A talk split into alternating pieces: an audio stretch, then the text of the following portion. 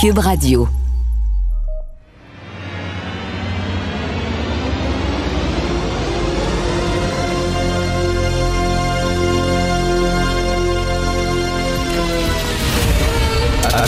Attention, cette émission est laissée à la discrétion de l'auditeur. Les propos et les opinions tenues lors des deux prochaines heures peuvent choquer. Peuvent choquer. Oreilles sensibles s'abstenir. Richard Martineau. Martino. Un animateur pas comme les autres. Richard Martineau. Cube Radio. Bon lundi tout le monde, merci d'écouter Cube Radio. Alors hier, c'était la journée internationale du bonheur. Le saviez-vous, la journée internationale du bonheur? Est-ce que vous pensez qu'ils ont célébré très fort en Ukraine, selon vous, cette journée-là, en Syrie, en Libye, en Somalie, au Mozambique, au Nigeria? Les Ouïghours, pensez-vous qu'ils ont célébré ça, la journée internationale du bonheur? Il faut se le dire quand même, c'est quand même une notion très bourgeoise, hein? Hein, très occidentale, hein? euh, certaines parties d'Europe, euh, en Amérique du Nord, le Journée internationale du bonheur, le développement personnel, le développement de soi, le yoga, les chakras, l'équilibre entre nous et le cosmos. Euh, la plupart des gens sur Terre ont d'autres choses à fouetter que le bonheur. faut dire qu'ici, une des grandes histoires ce week-end, c'était un renard pogné dans la glace. C'est la grosse affaire. Une quinzaine de sauveteurs et une équipe de plongeurs ont débuté hier une opération visant à venir en aide aux renards coincés dans la glace. Alors, il y a certaines parties du monde, il y a des sauveurs qui tentent de sauver des enfants des décombres. Nous, la grosse affaire, c'était, il y avait un renard. Un renard dans la glace, faut, faut sauver le renard. Alors, une quinzaine de sauveteurs, une équipe de plongeurs, pas un plongeur, là, une équipe de plongeurs pour sauver Ernor, qui était pogné dans la glace. Alors, hein, ça remet les choses en perspective un peu. Euh, J'entendais tantôt M. Pierre Poilièvre avec euh, mon, euh, mon copain de Cube Radio, euh, Philippe Vincent, qui l'interviewait, et M. Poiliev, il disait qu'il était contre la loi 21, que c'était une mauvaise loi. Mais j'ai une petite nouvelle pour vous. Une petite nouvelle pour vous. Tous ceux, là, tous ceux qui disent c'est épouvantable, la loi 21, l'intolérance des Québécois, tout ça. Alors, c'est une histoire qui s'est passée en Inde.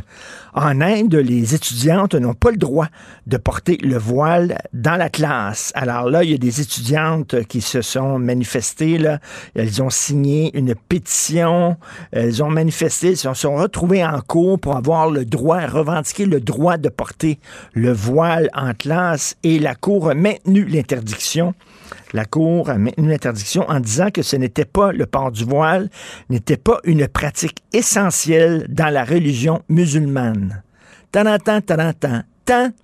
Alors, il n'y nulle part dans le Coran, c'est écrit que les femmes doivent se voiler. Alors, euh, c'est des gens hein, qui sont pour le port du voile obligatoire pour les femmes. Ce sont des gens qui ont une vision particulièrement rigoriste, euh, je dirais même extrémiste de leur religion. Comme si, par exemple, des catholiques disaient, il faut que tu portes une grosse croix en bois. Ben, c'est pas dans la foi catholique. Ce n'est pas écrit dans la foi catholique. C'est une gang d'un peu crinqués de la religion qui disent ça. Mais donc, c'est en Inde que ça se passe. C'est pas les méchants Québécois. Est-ce qu'on va entendre que les Indiens sont intolérants? La justice indienne, c'est épouvantable comment elle est intolérante envers les pauvres musulmanes qui veulent porter le voile. Non, ils ont dit, écoutez, on a regardé le Coran, ce n'est pas une pratique essentielle dans la religion musulmane. Ils ont dit euh, l'interdiction du voile fait que ben ça crée une certaine égalité, ça crée un climat neutre dans la classe. Euh, donc on, on, on, continue ça. Ça c'est la, la Cour suprême, l'équivalent de la Cour suprême en Inde, qui ont continué à maintenir ce, cette interdiction là. Donc euh, tous ceux qui disent que les Québécois sont particulièrement tolérables, mais dans d'autres parties du monde aussi, il y a des lois qui sont comme la loi 21. Et ces temps-ci, je trouve qu'on est un peu hypocrite en Occident face à ce qui se passe en Ukraine. Tu sais, il y a un côté en moi très idéaliste en, disant, euh, bon, les, le, droit des peuples à s'autodéterminer, à avoir la liberté. Les Ukrainiens veulent, ne veulent pas vivre sous le joug euh, de la Russie, veulent avoir un régime différent. Ils ont le droit. Euh, ils se sont, bon, ils ont voté pour un, un, démocrate. Ils ont le droit de vivre en démocratie. Mais d'un autre côté, c'est un peu cynique parce que regardez en Occident, là. Regardez en Occident, là. Euh, quand les pays se sont donnés des gouvernements qui faisaient pas l'affaire des États-Unis. Ah, c'est certain qu'on rentrait pas, l'armée américaine rentrait pas avec des tanks, là, puis commençait pas à bombarder, là. Non, non, mais il faisait par en dessous. C'était par en dessous, c'était caché. Regardez au Chili, à un moment donné, ils se sont donné hein, un président socialiste. Ça faisait pas l'affaire des Américains. On disait c'est pas vrai là que c'est pas vrai là, que dans notre dans notre sphère d'influence là, qu'il va y avoir un président socialiste communiste. C'est pas vrai. Ils ont ils ont financé un coup d'État contre Allende. Puis ils l'ont fait tuer. Ils ont financé un coup d'État. C'est comme ça que ça se fait. Tu sais, d'un côté, l'Occident et les États-Unis, c'est épouvantable ce qui se passe en Ukraine. Puis effectivement, c'est épouvantable. Mais euh, ce qui s'est passé au Nicaragua, ce qui s'est passé au, Salvador, ce qui s'est passé un peu partout où le gouvernement américain euh, fomentait, et puis on dit Poutine s'est mêlé des élections aux États-Unis, puis se mêle des élections un peu partout à travers le monde. C'est épouvantable. En Italie, dans les années 70, le, euh, le Parti communiste était en tête et c'est écrit, ce n'est pas, pas un complot, là. Il y a, y y a des, des, documents qui ont été dévoilés, il y a des livres qui ont été écrits là-dessus. La CIA euh, s'est impliqué dans les élections italiennes pour pas que le Parti communiste remporte la donne. Et d'ailleurs, vous savez, les années de plomb avec euh, euh, en Italie où il y avait l'extrême gauche qui faisait sauter des bombes et tout ça, il y a des gens qui disent qu'il y avait peut-être des gouvernements occidentaux qui avaient infiltré ces groupes-là et qui avaient posé des bombes aussi pour un peu discréditer les groupes d'extrême gauche. Est-ce que c'est vrai? C'est pas vrai. Mais tu sais, comme les Américains non plus n'acceptaient pas là, euh, euh, des régimes qui ne faisaient pas leur affaire sur le territoire. Et je suis pas en train de dire de banaliser ce qui se passe en Ukraine, mais je dis que lorsque l'Occident dit c'est épouvantable que vous n'acceptiez pas qu'un peuple se, se, se, s'autodétermine lui-même, il y a un peu d'hypocrisie là-dedans, surtout de la part des États-Unis qui se sont impliqués activement dans la politique interne de plusieurs pays.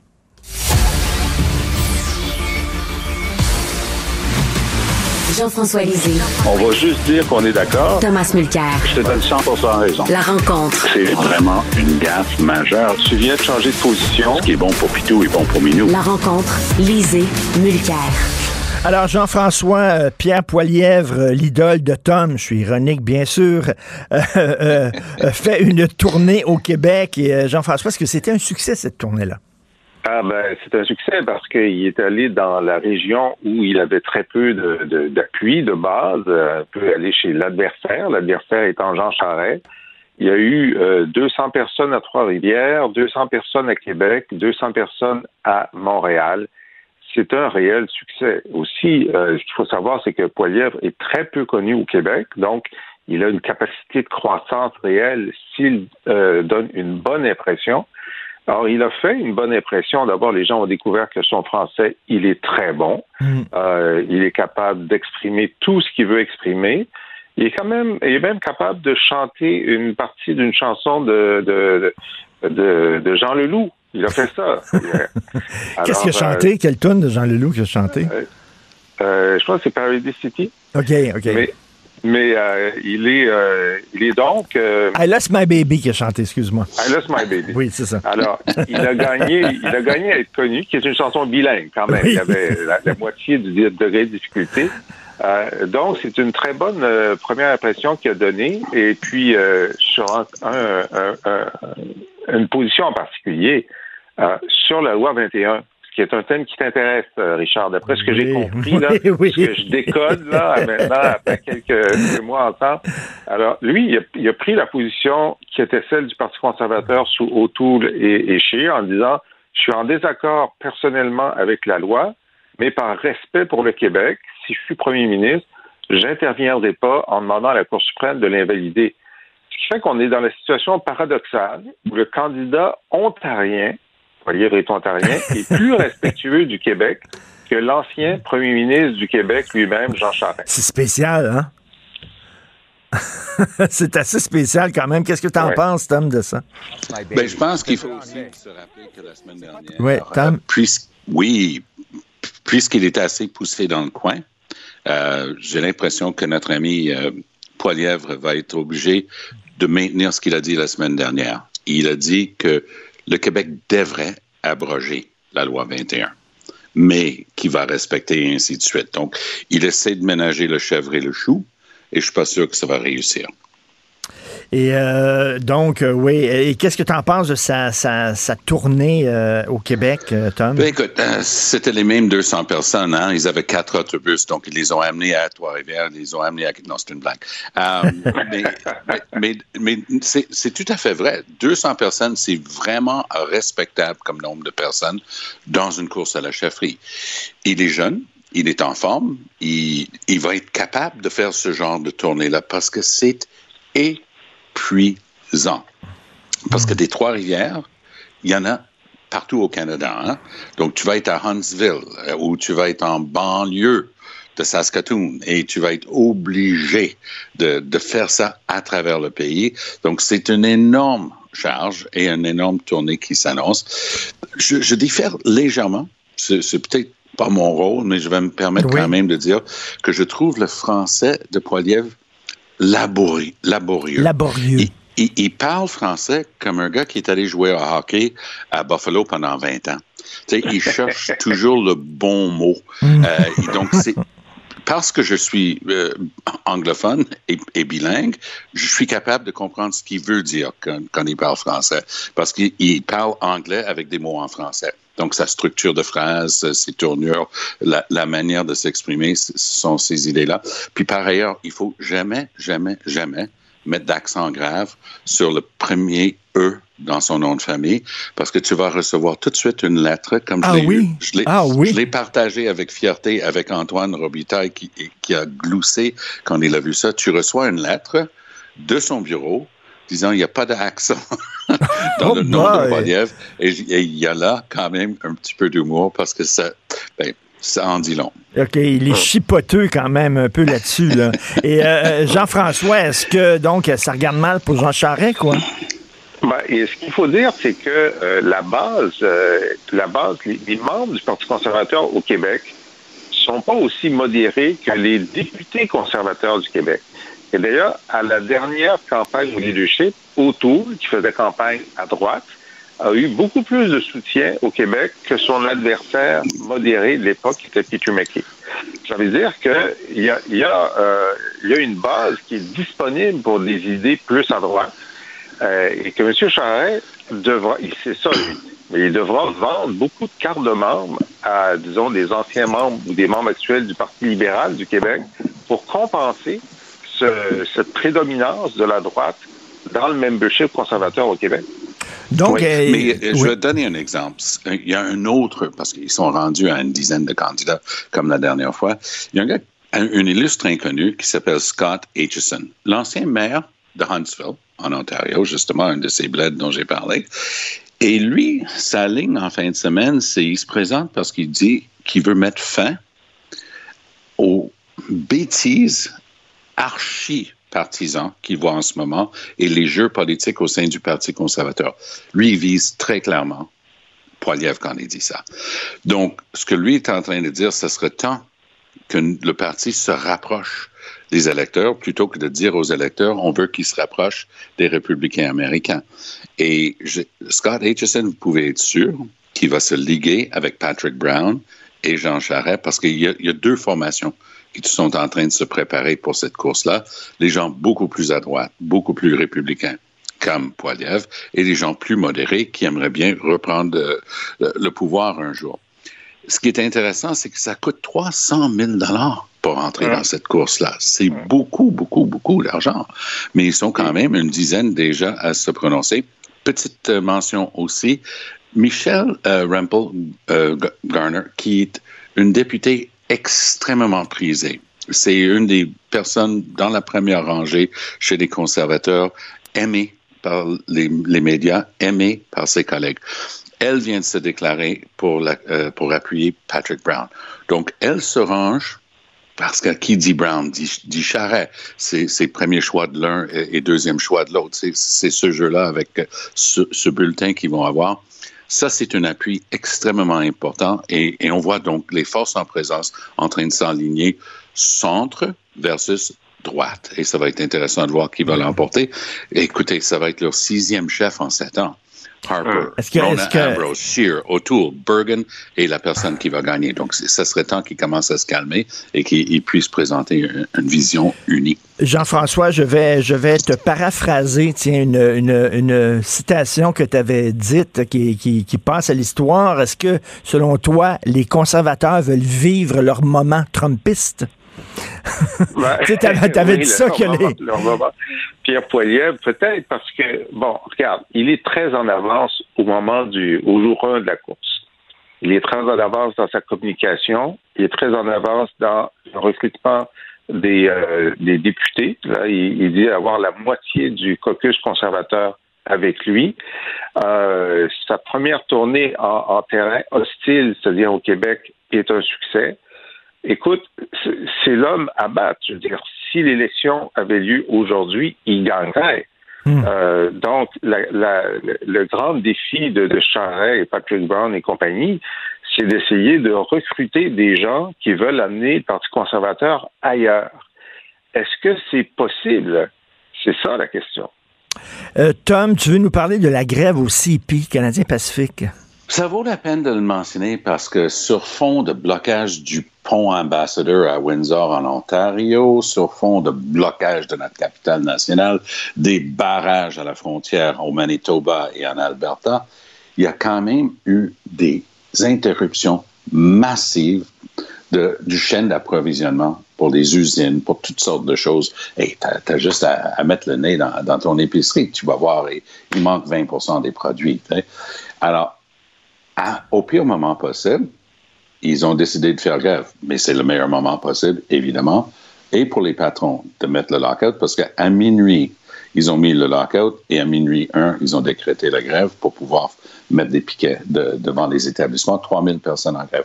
Le syndicat, que je connais bien, est un des syndicats les plus chevronnés, les plus expérimentés et les plus anciens. Il s'appelle les Teamsters. Et c'est vraiment des, pros là, de, des relations de travail. Donc, eux, ils savent exactement ce qu'ils font. Il y a une pression monstre sur le dos de Trudeau. Trudeau a fait quelque chose, honnêtement, que très peu de chefs libéraux ont fait par le passé. Il a tendu la main.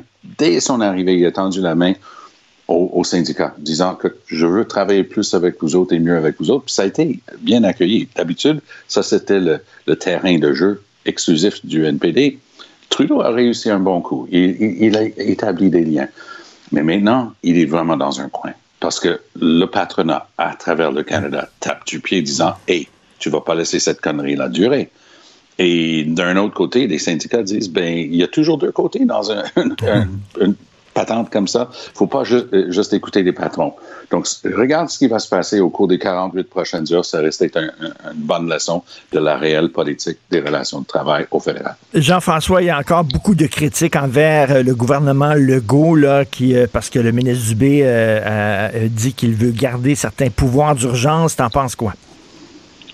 Ben, je pense qu'il a présenté un projet de loi qui était qui, qui était plein de trous parce qu'il n'avait ben oui. pas fait la liste des pouvoirs qu'il voulait. Ben Mais oui. c'est vrai que c'est vrai que fondamentalement, ben, comme le disait Tom la semaine dernière, le projet de loi vise à maintenir des pouvoirs d'exception jusqu'à la fin décembre. S'il faisait simplement, le gouvernement a décrété l'état d'urgence, il peut décréter la fin de l'état d'urgence, ça serait fini par décret mais ce qu'il veut, c'est se garder un certain nombre de pouvoirs. Mais la liste, enfin, la capacité d'action que lui donne le projet de loi est tellement vaste que Dubé est obligé de reculer et de dire, bon, mais je vais proposer des amendements pour mieux baliser ce que je veux faire. Alors, il a donné une, un, un bat de baseball à l'opposition qui l'utilise avec autant de force qu'il peut le faire. Ouais. Tom? Ben, moi, j'ai l'impression qu'il va être obligé de réécrire sa loi pour que ça conforme à ce qu'il a dit qu'il y avait dedans. Parce que les gens ne sont pas caves. Là. C'est le reflet du fait, à mon point de vue, que le premier ministre Legault s'est habitué à dire son bonnement et à se pousser, puis il n'y a pas de réelle question. Donc, on a vu la semaine dernière, pour la première fois depuis belle lurette, les partis d'opposition en unisson dire là, tu déconnes. Là, ça se peut pas que tu continues à prendre des gens pour des valises. C'est pas vrai que ton projet de loi dit ce que tu as dit qu'elle qu fait. Ils avaient beau envoyer pauvre Dubé le lendemain, be, be, be, ils ne pouvaient pas le justifier. Et là, il, il, va être obligé de se réaliser parce qu'il ne peut ben pas essayer de faire croire que ce truc-là a mis fin à l'état d'urgence sanitaire, tandis que ce n'est pas le cas. On est la seule province qui veut garder encore l'urgence sanitaire dans tout le Canada. Là. Ben, il aime ça. Il a gouverné par décret pendant deux ans. C'est un rêve.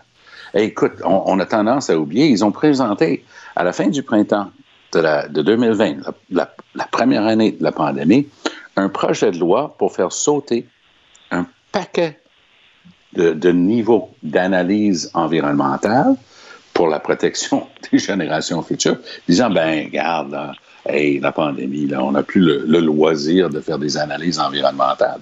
Il était obligé de reculer là-dessus, tout comme je crois qu'il va être obligé de reculer ici. Mais, Jean-François, rapidement, ça donne euh, des munitions aux gens qui disent qu'au Québec, on était quand même la province la plus sévère. Il y en a qui disent dictature, on n'ira pas jusque-là, mais la province la plus sévère, la plus peureuse du Canada.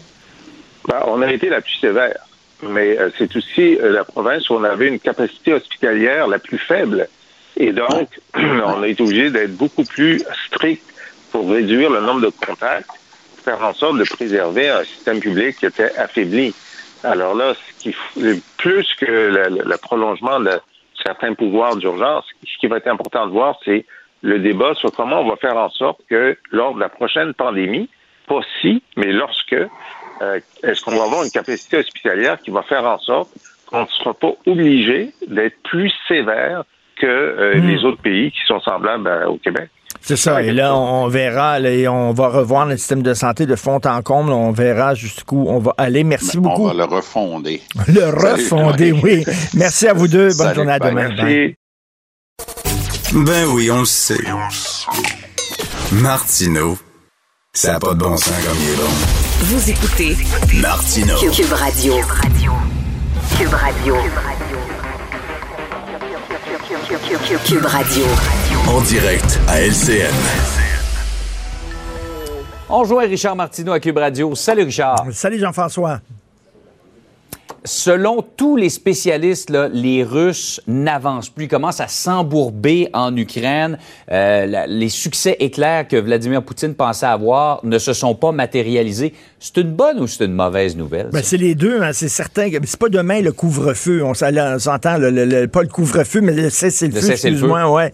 C'est pas demain le cessez-le-feu parce que d'un côté, les, les, troupes ukrainiennes sont encouragées en disant, ben là, ça va bien, on n'arrêtera pas. Et de l'autre côté, ben Vladimir Poutine c'est pas le genre à laisser tomber. Donc, euh, et moi, ma crainte, écoute, parce que ça, ça va pas du tout, là, ils sont en train de s'embourber, euh, énormément de blessés et de morts du côté des Russes. Bref, il a sous-estimé euh, la résistance et la résilience des Ukrainiens. Et là, la crainte, c'est qu'ils se mettent soudainement à utiliser des armes létales. Il a commencé déjà avec des missiles hypersoniques. Là. Et écoute, dans, dans, une des biographies de, de Poutine qui s'intitule Le Nouveau Tsar, on raconte une euh, anecdote de jeunesse que je vais vous raconter. Euh, il vivait dans un taudis lorsqu'il était jeune. Euh, Poutine, tu sais, c'était les, les, appartements comme à l'époque en Union soviétique où, dans lesquels s'entassaient mhm. trois, quatre familles. Là. Et bon, donc, et, et, dans, dans la cour de cet immeuble-là, il y avait beaucoup de rats. Et Vladimir Poutine allait à la chasse aux rats avec un bâton tous les jours. C'est comme ça qu'il s'amusait. À un moment donné, il a pogné un rat dans un coin et le rat lui a sauté d'en face parce qu'il était pogné dans le coin. Et ça me fait penser, est-ce qu'il, est-ce que euh, Poutine va faire ça? Est-ce qu'il va dire, regarde, je préfère mettre le feu à tout, mais il est hors de question que je cède, il est hors de question que je retourne dans mes terres, la queue entre les deux jambes, et que je concède la victoire aux Ukrainiens. Donc là, on se, on se demande tout le temps qu'est-ce qu'il y a entre les deux oreilles? Là? Es-tu prêt à aller avec des armes nucléaires ciblées et frapper l'Ukraine en disant, moi, je vais transformer ça en stationnement, là, je vais tout détruire en Ukraine et tout ça? Euh, plutôt donc... Ou même avant ça, avec des armes chimiques ou bactériologiques. Hein? Exactement. Est-ce qu'il va se sentir pogné dans un coin? Bref, c'est une bonne nouvelle, effectivement, que l'armée russe, ça va pas aussi bien qu'on le pense, mais il va réagir comment face à ça? Ce n'est pas le genre de bonhomme à vouloir perdre la face. Ça, c'est sûr et certain. Donc, écoute, on n'est pas sorti du bois, malheureusement. Ouais, difficile de décoder quel va être son, prochain mouvement euh, sur le terrain. Par ailleurs, Richard, chez nous, euh, on, parle beaucoup de violence armée dans les rues de Montréal, mais là, ça touche des endroits ou avant. On a vu Westmount en fin de semaine où il n'y avait pas de problème auparavant. C'est vraiment généralisé. Toi-même, tu dis que tu reconnais plus ta ville. Ben, c'est incroyable. Tu as vu ça, cette jeune fille-là à Westmount qui a été euh, poignardée euh, euh, dans la tête par... Écoute, il y a des gangs de rue à Montréal. On s'en parle souvent aussi. Il y a des gens hein, qui ont beaucoup de problèmes de santé mentale à Montréal, des gens qui sont abandonnés par le système. Écoute, il y a des coins là, où tu vois, là, tu te promènes dans certains coins de Montréal, là, puis tu vois des gens errer dans la rue, euh, qui ont l'air totalement abandonnés par le système. Et là, tu dis, ben, je reconnais pas la ville. Et euh, à New York, souviens-toi, il n'y a pas 75 façons de s'en sortir, de régler les problèmes de violence. À New York, dans les années 70, c'est une ville qui était invivable, c'est une ville qui était inquiétante, épeurante. Tu mettais pas le pied dans certains quartiers. Et Rodolphe Giuliani, euh, qui était maire de New York à l'époque et qui avait encore de la crédibilité, ce qu'il n'est plus maintenant aujourd'hui, mais à l'époque, ce qu'il a fait, Jean-François, c'est bien clair, c'est qu'il a mis 12 000 agents supplémentaires en rue. 12 mhm. 000 agents du jour au lendemain, et ça fait que le taux de criminalité a baissé de 57% en quelques années. Et c'était tolérance zéro. Et tu sais, les gens qui disent défendre la police, là, il faut euh, financer moins la police. Au contraire, il faut avoir davantage d'agents dans la rue, mais malheureusement, il y a des problèmes de recrutement.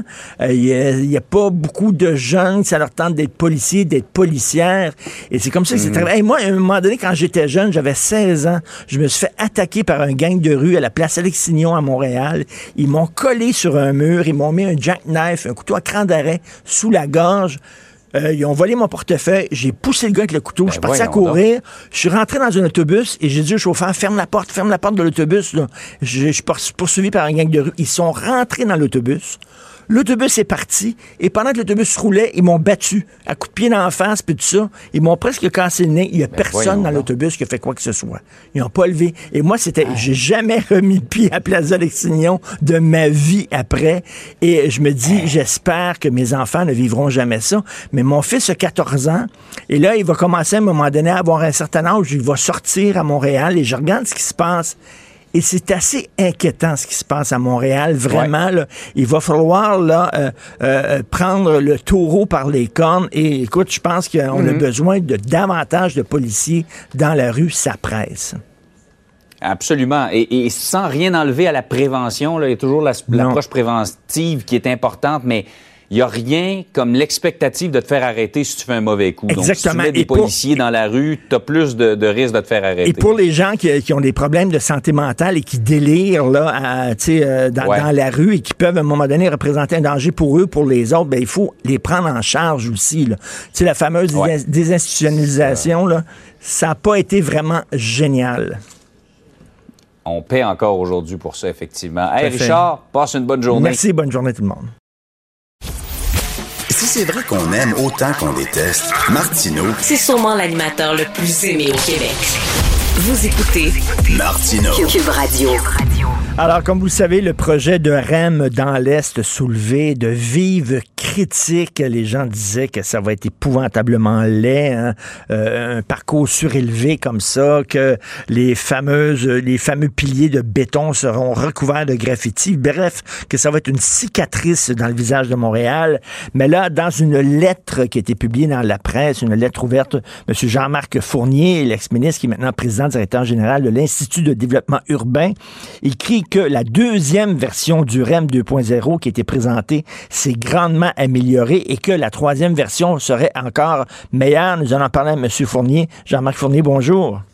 Bonjour, M. Martineau. Bonjour. Euh, ben, premièrement, la caisse, c'est un projet de la caisse de dépôt, là, euh, le REM. À ce que je sache, bon, vous êtes PDG de l'Institut de développement urbain. La caisse de dépôt ne sont pas spécialisés en urbanisme, eux autres. Là. Comment ça fait qu'ils sont arrivés avec ce projet-là puis ils nous l'ont enfoncé dans la gorge, comme on dit?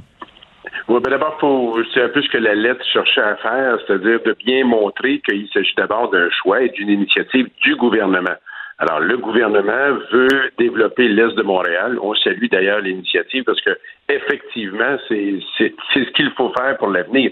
Maintenant, le choix du gouvernement a été, parce qu'il y a des, des limites aux capacités budgétaires, comme il y a le ministère des Transports met beaucoup d'argent dans la voirie, lorsqu'on arrive au transport collectif, il y a moins de place. Alors, ils ont, pour éviter que ce soit dans le bilan financier du gouvernement, ils ont demandé à la Caisse de le faire. Et dans ce temps-là, ça ne tient, ça ne rentre pas dans le périmètre comptable. Et euh, en même alors ça, c'est, je dirais que la raison comptable du choix du choix du gouvernement d'aller vers la caisse. Maintenant, quand tu vas vers la caisse, ben, tu choisis pas grand-chose. Le seul produit qui est dans l'étalage, là, c'est un REM. Alors, la caisse, elle reçoit la demande du gouvernement et elle ne peut pas offrir d'autre chose qu'un REM, c'est tout ce qu'elle a. Oui. Alors, elle propose donc le REM. Voilà. Et c'est ça, parce que j'ai lu plusieurs euh, lettres ouvertes de citoyens, de gens qui sont spécialisés en urbanisme, puis qui disent, là, je m'excuse, mais euh, ils, ne sont pas spécialisés en urbanisme du tout, euh, la caisse de dépôt, et que c'était beaucoup leur donner, là, d'arriver avec ce projet-là. Là. Ben, c'est correct. Là. Il y a des, spécialistes de, de transport, peuvent pas être spécialistes en tout. C'est pour ça qu'il ne faut pas qu'ils soient seuls. Alors, l'objectif ici, dans le cas d'un REM, c'est pas juste de desservir les citoyens d'aujourd'hui, c'est de desservir les citoyens de demain. Le REM, comme, comme le métro, des, des transports structurants, c'est là pour prévoir le développement à venir. Alors, le premier intervenant à concerner, qui est concerné par la chose, c'est la ville de Montréal. comment voit-elle la ville le développement de l'Est de Montréal, disons pour les 30, 50 prochaines années. Commençons par se dire ça. Une fois qu'on s'est dit ça, on s'en va à l'ARTM, l'agence régionale qui, elle, gère tous les transports et va se demander quel est le meilleur moyen, quel est le meilleur tracé pour desservir non pas juste ceux qui sont là aujourd'hui, mais ceux qui mmh. viendront s'y ajouter, les travailleurs, les résidents, enfin tous ceux qui vont vivre dans ces nouveaux quartiers qui vont être densifiés Ben, il me semble que le transport, là, bon, il y a une partie qui va être surélevée, que ça va un peu à contre-courant de ce qu'on a fait ces dernières années. Regardez ce qu'on a fait avec le Tour de Bonaventure. Euh, on a enlevé, c'était surélevé, on a enlevé ça, on l'a mis maintenant au niveau du sol. Euh, L'échangeur turco, on a tout refait ça aussi. Euh, déjà qu'il y a l'autoroute Ville-Marie qui est une cicatrice à Montréal, est-ce qu'on avait besoin, en plus de ça, de structures de béton surélevées comme ça? Mais la question se pose, elle se répond pas automatiquement en disant euh, il faut pas que ce soit surélevé ou il faut que ce soit souterrain. Il y a, il y a plusieurs considérants. On, on, en connaît un peu. Il y a des considérants, par exemple, sur euh, la, la, voie sur René Lévesque qui ne pourrait pas euh, être souterraine. C'est possible. Là. Moi, je suis pas, suis pas un ingénieur. Je m'en hmm. remets à ceux qui ont fait les études et c'est possible qu'on doit donc choisir des alternatives. Il faut juste qu'on le voit très clairement, puis avec, je dirais, la, la collaboration de tout le monde, ce qui semble être un peu le problème actuel, puisque dans le, dans le type de décision où on se dit on veut pas le mettre dans notre périmètre comptable et on s'en va à la caisse, ben on semble aller un peu à compte courant parce qu'on n'a pas fait l'étude de quels sont les besoins d'ici les 50 prochaines années, puis on n'a pas donc pas fait l'étude du meilleur moyen pour y répondre. On s'en va directement à la réponse avant d'avoir analysé tous les aspects de la question. Ceci étant, c'est, on peut aussi, on peut procéder comme ça en se disant, je vais mettre la ville de Montréal et la RTM dans le coup pour qu'ils puissent crédibiliser, assurer que c'est le meilleur choix. Est-ce que, est-ce, que la RTM va nous arriver avec une connexion différente euh, au métro de la ligne verte? Et, qu'on n'aurait pas besoin en conséquence d'aller sur René Lévesque, c'est possible, mais ou, non, mais, mais encore faut-il qu'ils nous le disent. Et, pour ça, on a besoin donc que, euh, au-delà du gouvernement du Québec et la Caisse, de la vision de développement de la ville de Montréal pour la densification des nouveaux quartiers qui vont se développer et de l'expertise de la RTM face à un réseau qui existe déjà et qu'on va vouloir maximiser plutôt que de vampiriser. Hier, j'avais des courses à faire dans le coin de Dorval, puis je roulais en auto, puis bon, j'étais à côté du parcours du REM dans ce coin-là. Excusez-moi l'expression, mais c'est lettre en vierge. Vraiment, là. Ben, dans, le cas du, du REM 1, puis je, peux, je peux le dire parce que j'étais au gouvernement quand le REM 1 a été choisi, faut se souvenir qu'à l'époque, l'objectif était euh, le nouveau pont Samuel de Champlain, là, euh, pour lequel il y avait des autobus avant et qui était question de trouver un autre moyen pour euh, faire la connexion, et ensuite l'aéroport. La Caisse a défini un trajet qui passait par euh, notamment la gare centrale et l'utilisation de voies ferrées actuelles. Jusqu'à un certain point, dans le cas du REM 1, euh, il y avait une utilisation de voies ferrées déjà présentes quelques nouvelles installations, comme et, vous avez raison, qui sont massives ben et qui frappent le regard, mais qui sont néanmoins en ce moment euh, pour l'essentiel, le long d'autoroutes et, je dirais de lieux plus euh, industriels ou d'affaires. Mmh. Euh, mmh. Lorsqu'on parle du REM de l'Est, là, on, entre directement dans les quartiers. Et il y a donc une analyse un peu plus pointue à faire sur l'aspect du mode de transport choisi. Bon, là, vous dites que la deuxième version qui a été présentée est grandement améliorée. Moi, j'avais peur de mes craintes, c'est que ça soit recouvert de graffiti, que ce soit d'une odeur épouvantable. Ça a l'air que, bon, il y a comme un enduit ou je sais pas trop quoi le, sur, sur les piliers où ça va être plus difficile, disons, que de recouvrir de graffiti. Ben, la raison pour laquelle euh, j'écris que c'est amélioré, c'est parce que ça l'est. Je veux dire, honnêtement, hmm. lorsqu'on regarde la structure comme telle, juste euh, on voit bien que euh, c'est plus aminci, c'est arrondi. Bon, euh, il y a encore des questions concernant les murs coupe-bruit, mais, mais une fois qu'on s'est dit ça, si on regarde le produit REM de la caisse, on peut pas faire autrement que dire que c'est amélioré. Ceci, mais ceci étant dit, il manque toujours l'élément essentiel. Est-ce qu'on fait un REM pour faire un REM ou on fait un REM pour servir le monde? Si c'est pour servir le monde, on va se demander c'est qui ce monde-là? Mais ben, ce monde-là, c'est ceux qui sont là aujourd'hui puis ceux qui vont être là dans 50 ans ce monde-là, c'est ceux qui vont habiter de nouveaux quartiers.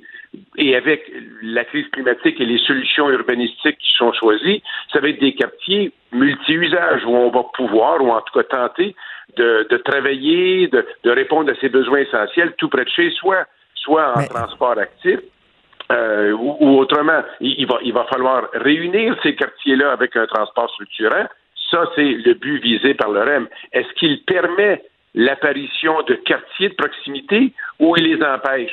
Ça, c'est une question qui doit être analysée. Est-ce que ça va vampiriser le système de transport en commun qui est déjà en place? Il y a des gens qui craignent ça, là, parce qu'il y a déjà des autobus, il y a déjà des métros dans l'est de Montréal. Et là, on dit, ben, ces gens-là vont délaisser le transport qui existe déjà pour le REM. Ben ça, c'est le beau, euh, M. Martineau. Je pense qu'on a, on a besoin de la voix de la RTM pour, pour tenir compte de ce que la ville veut faire au cours des prochaines années, nous proposer les meilleurs moyens, les meilleurs tracés. Et aujourd'hui, je le dis avec un point d'interrogation, j'ai pas la réponse. Mais il y a une ligne verte, il y a une ligne de métro, c'est performant. Euh, selon certains, elle est suffisante pour accueillir les gens. Selon d'autres, mm. euh, elle, elle, pourrait à terme être euh, être trop pleine. Mais, mais, mais aujourd'hui, les métros, ils ont un rythme de passage aux trois minutes. On peut certainement doubler ces passages-là. Et donc, elle sera euh, utile et optimisable pendant des décennies à venir. Enfin, ça, c'est un soupçon qu'on peut avoir.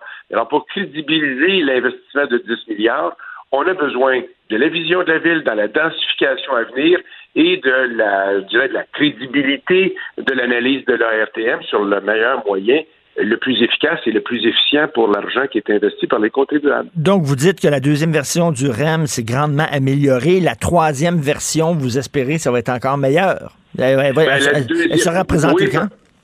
Parce que la deuxième version, c'est celle du REM lui-même. La hmm. troisième version que j'appelle, c'est celle de, l'ajout de la vision de la Ville de Montréal sur les développements des 50 prochaines années et de l'analyse de la RTM sur le meilleur moyen d'assurer ce développement-là de l'Est de Montréal. Donc, la troisième version, c'en est une qui va euh, aller plus loin que simplement la contribution de la Caisse, mais qui va ajouter celle de Montréal et celle de la RTM. C'est cette vision-là, je soumets humblement, que nous avons besoin d'avoir ben pour euh, avoir la meilleure adhésion à ce projet qui est emballant. Rappelons-le, développer l'Est de Montréal, c'est formidable. Il y a un potentiel de développer des quartiers de vie là-dedans qui sont e-, exceptionnels pour éviter notamment l'étalement urbain. Mais pour y arriver, je pense qu'il y a encore quelques pierres à tourner. C'est très possible de le faire et je, je soupçonne que le gouvernement voudra le faire.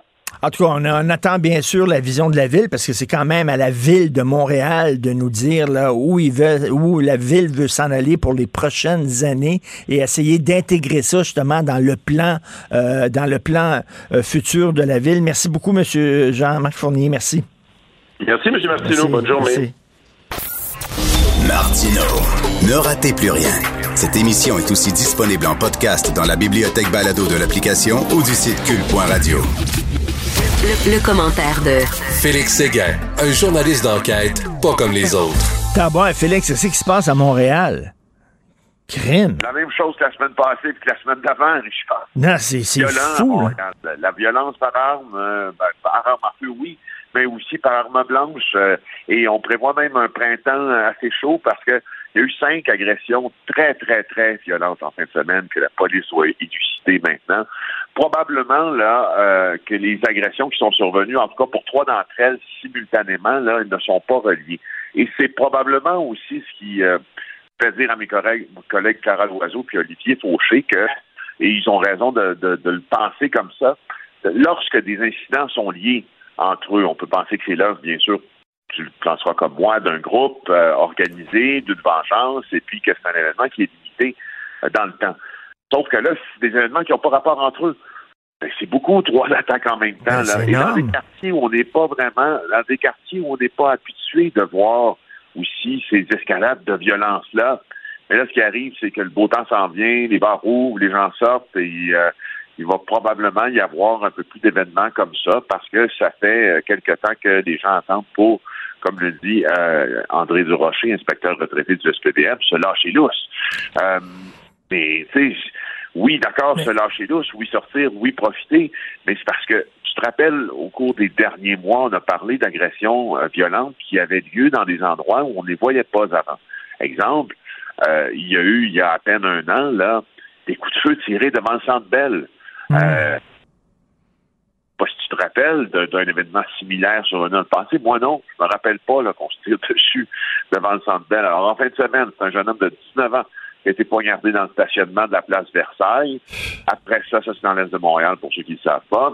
Et après ça, à moins de 7 km de là, et 10 minutes plus tard, un homme de 35 ans blessé par arme à feu dans Saint-Léonard.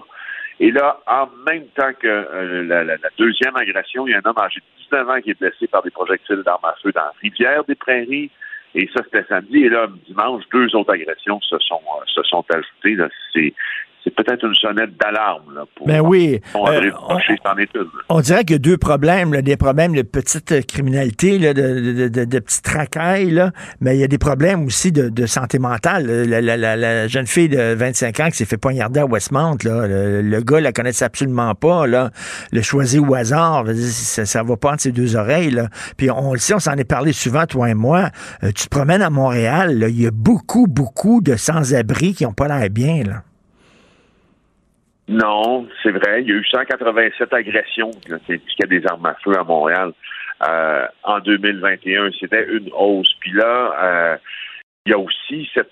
Ah, ça, je, je, suis prêt à acheter aussi un, certain argumentaire, d'ailleurs, des, des, élus municipaux.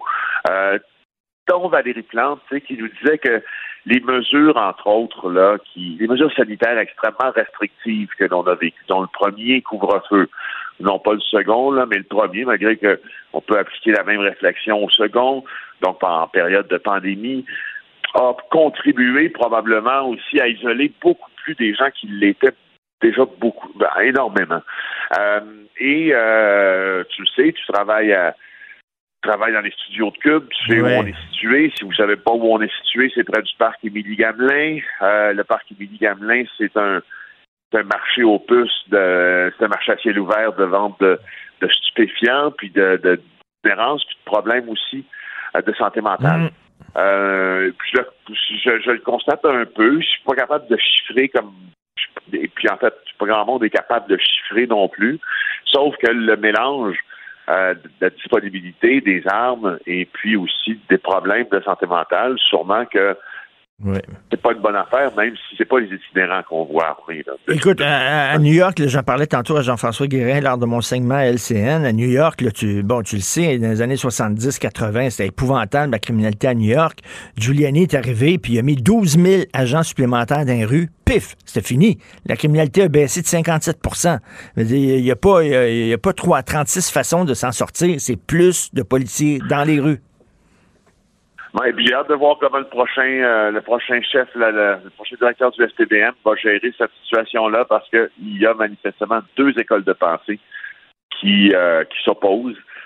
Celle euh, de la mairie de Montréal, n'est pas nécessairement pour le désengagement policier, mais qui a une certaine tendance à penser que ça ferait pas de tâche chez certains de ses élus. Et l'autre chez des policiers qui sont pas radicaux, mais qui sont vraiment dans un, comme Sylvain Caron l'était d'ailleurs, sont dans un, une logique de, euh, de, de, répression du crime, euh, pas nécessairement par la force, mais par le nombre, minimalement, euh, puis par l'ajout d'effectifs. J'ai hâte de voir comment ces deux visions-là vont se réconcilier. Giuliani, lui, c'était tolérance zéro. Tu te souviens de ce qu'il disait, la fameuse politique de la fenêtre brisée, là? Il disait, si quelqu'un lance une roche dans une fenêtre d'un immeuble et pète la fenêtre, les autres vont le faire avec les autres fenêtres. Puis à un moment donné, c'est pas rien qu'une fenêtre qui va être brisée, c'est 50 fenêtres qui vont être brisées. Donc, euh, tu lances une roche dans une fenêtre, on va t'arrêter. C'était tolérance zéro. Euh, et c'est comme ça que maintenant, tu te promènes à New York. Écoute, j'ai quasiment moins peur de me promener dans les rues de New York maintenant que dans les rues de Montréal, pour te dire, là. Euh, Montréal, euh, à New York, ils ont vraiment réglé ce problème-là. Ils ont pris le taureau par les cornes. D'ailleurs, à Laval, la criminalité là-bas, c'est assez, euh, c'est en hausse. Ça a doublé en trois ans, Richard, la violence par arme à feu. à Laval, c'est vraiment une explosion d'incidents. Et sur l'île Jésus, ça inquiète pas encore une fois beaucoup les autorités. c'est Jean-François Roussel, qui est l'assistant directeur au service de police de Laval, qui l'a confirmé à mon collègue Olivier Fauché. Euh, 43 décharges d'armes à feu recensées par la police de Laval sur son territoire l'an dernier. Euh, et euh, le chiffre atteignait 40 euh, en 2020, donc c'est une augmentation de 3, 18 en 2019. Donc là, on voit, on voit la tendance. Et là, ben là, c'est 135 événements, là. Là, maintenant, c'est beaucoup, là. Ça a mm. triplé. C'est le quartier Chomédé, là, principalement, qui est touché. Euh, puis, il y a quelque chose dans ça qui est, qui, dont il faut témoigner. Euh, Laval, depuis les dix dernières années, voire quinze dernières années, là, a été finalement un peu comme le New Jersey, pour certains mafieux, euh, un lieu de prédilection où on vient s'installer pas très loin des affaires, d'ailleurs, pas très loin de New York. Laval a connu le même genre, euh, si tu veux, d'étalement urbain, d'étalement mafieux, on pourrait dire, parce que euh, après les années 2005, 2010, beaucoup, beaucoup de membres, entre autres de la mafia, sont allés s'installer à Laval. On y a dénombré, d'ailleurs, au cours des dernières années, des meurtres d'individus extrêmement puissants mm. au clan mafieux, Rocco Solecito, Lorenzo Giordano, ils ont été tous été assassinés à Laval. Euh, et puis, euh, il y a la question des gangs de rue aussi. Pour ceux qui ne connaissent pas la, région du Grand Montréal, c'est pas compliqué. C'est pas pas le pont Champlain. C'est pas long comme le pont Champlain traversé à Laval. C'est un tout petit pont de, quelques centaines de mètres. On est rendu. Euh, puis la question des gangs de rue se, se, répercute aussi à Laval. Il y a 75% des événements qui sont survenus l'an dernier qui sont liés à des groupes criminels. Il y en a 50 de ces 75, 50 de ces 75 %-là, on peut spécifiquement attribuer aux gangs de rue.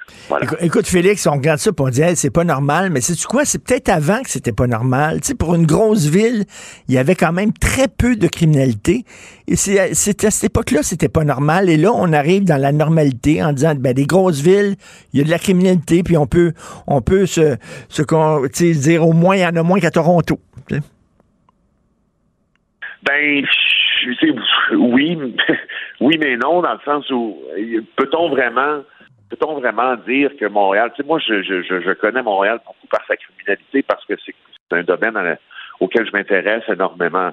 Euh, moi, ce que, ce que je remarque, Richard, c'est que euh, au cours des années, disons, 90 à, à, 2015-16, euh, les meurtres et puis les crimes par arme à feu étaient surtout l'apanage des membres du crime organisé où il y avait des règlements de compte. Notamment, on, hmm. se rappelle de la, la, la, folie de vengeance de Vito Rizzuto quand il est sorti de prison euh, au début des années 2010 et qu'il a fait assassiner euh, ceux qui lui avaient tourné le dos pendant son emprisonnement au super maximum de Florence au Colorado. Mais, comme tout, on en a déjà parlé ensemble, ça, c'est une forme de violence euh, qui est un peu hermétique. c'est hmm. sûr que ça, hmm. ça, ça, peut faire des victimes innocentes, mais c'est mode un mode de résolution de conflit qui n'est pas le même mode de résolution de conflit qu'un un gamin de 15 ans mm. qui se procure une arme à feu, va opérer. Fait donc, moi, le mm. changement entre le Montréal calme, quand tu touches pas puis quand tu ferais pas dans le milieu du crime organisé, puis pour le Montréal un peu plus électrique, puis insécurisant, je le comprends Ben, bien. c'est ça, il y y avait- personnes, il réside un peu là-dedans. tu sais. Quand j'étais jeune, il y avait du grand banditisme. hein. On se souvient, là, les grands bandits, là, euh, Richard Blas, et tout ça, il y- y en avait beaucoup à Montréal. Mais comme tu dis, c'était un autre type de violence. Là, c'est de la, de la petite délinquance. C'est de la racaille. C'est le jeune de 15 ans qui a un couteau puis euh, pour montrer qu'il est hot devant ses amis, qui euh, poignarde quelqu'un sur la rue comme ça. Euh, c'est autrement euh, épeurant. Et en terminant, des images euh, euh, ahurissantes d'un centre commercial qui a été bombardé euh, à Kiev. Kiev. Il y a fait au moins huit morts. Euh, si vous allez voir les images sur nos sites, là, celui de TVA Nouvelle notamment, on y a on y a mis les images. Là, je crois qu'elles ont été filmées par l'AFP. C'est d'ailleurs un journaliste de l'AFP qui a constaté ça. Qu'à Kiev, il y a au moins huit morts dans ce bombardement d'un centre commercial, touché par une frappe, dit-on dans l'article, d'une très forte puissance. Euh, ça n'a pas juste bousillé le centre commercial, les véhicules autour, toute la partie sud du centre commercial a été détruite, euh, une salle de sport aussi, un stationnement. Écoute, c'est une scène d'apocalypse si tu vas Totalement. voir les images.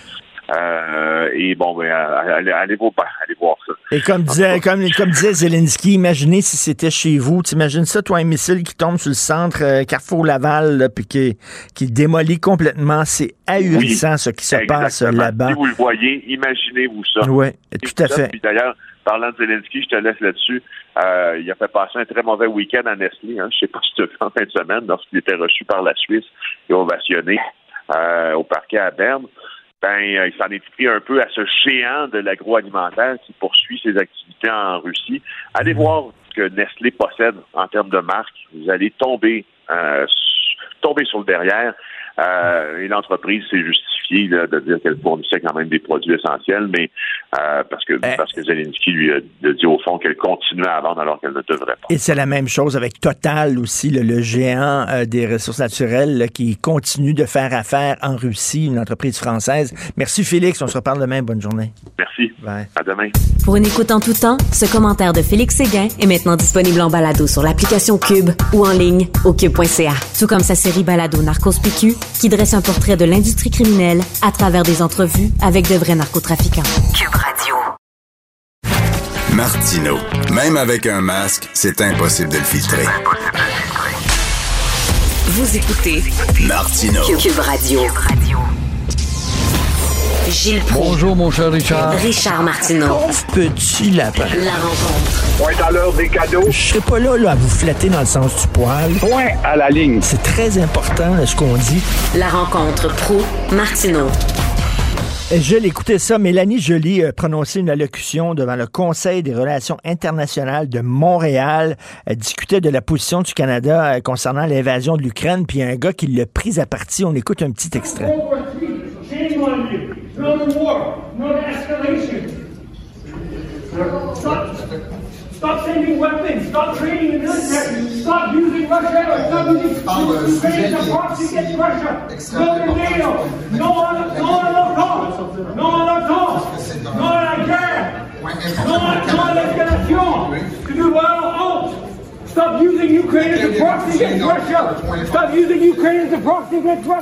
Alors, lui était contre le fait que le Canada envoie des armes à l'Ukraine, qu'on aide l'Ukraine. Il disait que le problème, c'était l'OTAN. Il y a des gens qui, qui, qui- qui sont en train de... Ils disent que le problème, c'est les États-Unis puis c'est l'OTAN, mais c'est pas la Russie. C'est incroyable, quand même. faut rappeler quand même que les Américains sont à l'origine de ce premier problème en chatouillant les orteils de la Russie. Ça, on l'oublie beaucoup, mais effectivement, le gros problème, c'est Poutine qui est devenu complètement capoté, et, euh, isolé. Et Madame Joly, qui est un poids très léger en politique internationale, elle a beau balbutier quelques mots, dire on va envoyer des tirs-poids pour aider les Ukrainiens, euh, ça change pas grand-chose. Alors ce gars-là, il parle du anglais ou français là-dedans, j'entendais japper, mais on a misère à comprendre. Oh, je pense qu'il était en anglais au début, puis euh, c'était en anglophone, mais après ça, il a dit non à l'OTAN, non à l'OTAN. En tout cas, bref, ça a duré longtemps, maudit, là, pendant son allocution. Mais Euh. là-dessus, il a raison. L'OTAN devrait être démembré parce que l'OTAN était en train de se démembrer d'elle-même au moment où est arrivée cette guerre Ben pour oui. se solidifier. La preuve, c'est que il y a un dénommé Donald Trump qui voulait plus faire de paiement pour l'OTAN. Alors, Fait que ça te donne une idée. Ben hein. oui, Poutine a sauvé le temps finalement. Euh, la journée internationale de la francophonie, c'était hier, ça s'est passé dans le beurre ben raide, ça. Exactement. Aujourd'hui, c'est le printemps. Une hirondelle ne fait pas le printemps. Hier, c'était la journée internationale de la francophonie. Une belle occasion de faire de la propagande, de faire croire que le Québec est un gros joueur au sein de ce club. Oh, on a multiplié une quantité d'organismes et d'associations qui euh, lient le Québec à la planète francophone. C'est de la propagande. Le rêve est une clé d'évasion, faut-il le retenir? Dit un dicton. Mais euh, je rappelle simplement que Montréal a été la deuxième ville française au monde et que dans ses rues et ses avenues, que de l'américanisation et ça réussit fort bien. Je regarde des fois des photos de Montréal dans les années 50, des vieilles photos. Moi, j'aime ça, les vieilles photos. Et, euh, euh, c'est toutes, toutes les affiches sont presque en anglais. C'était une ville qui était vraiment anglophone. On est en train de retourner en arrière. Gilles? Exactement, mais dans les années 50, les affiches et les raisons sociales étaient anglaises, sauf que massivement, euh, la rue Sainte-Catherine, on parlait français. On exigeait, il y avait trop de têtes carrées pour ne pas te servir. C'est comme la publicité que faisait Simpson dans le temps. Neuf de nos dix employés parlent français, mais euh, tu poignais toujours le dixième. Alors là, c'est pas le français qui se répand dans les rues de Montréal, c'est le sang. Vous avez vu ça?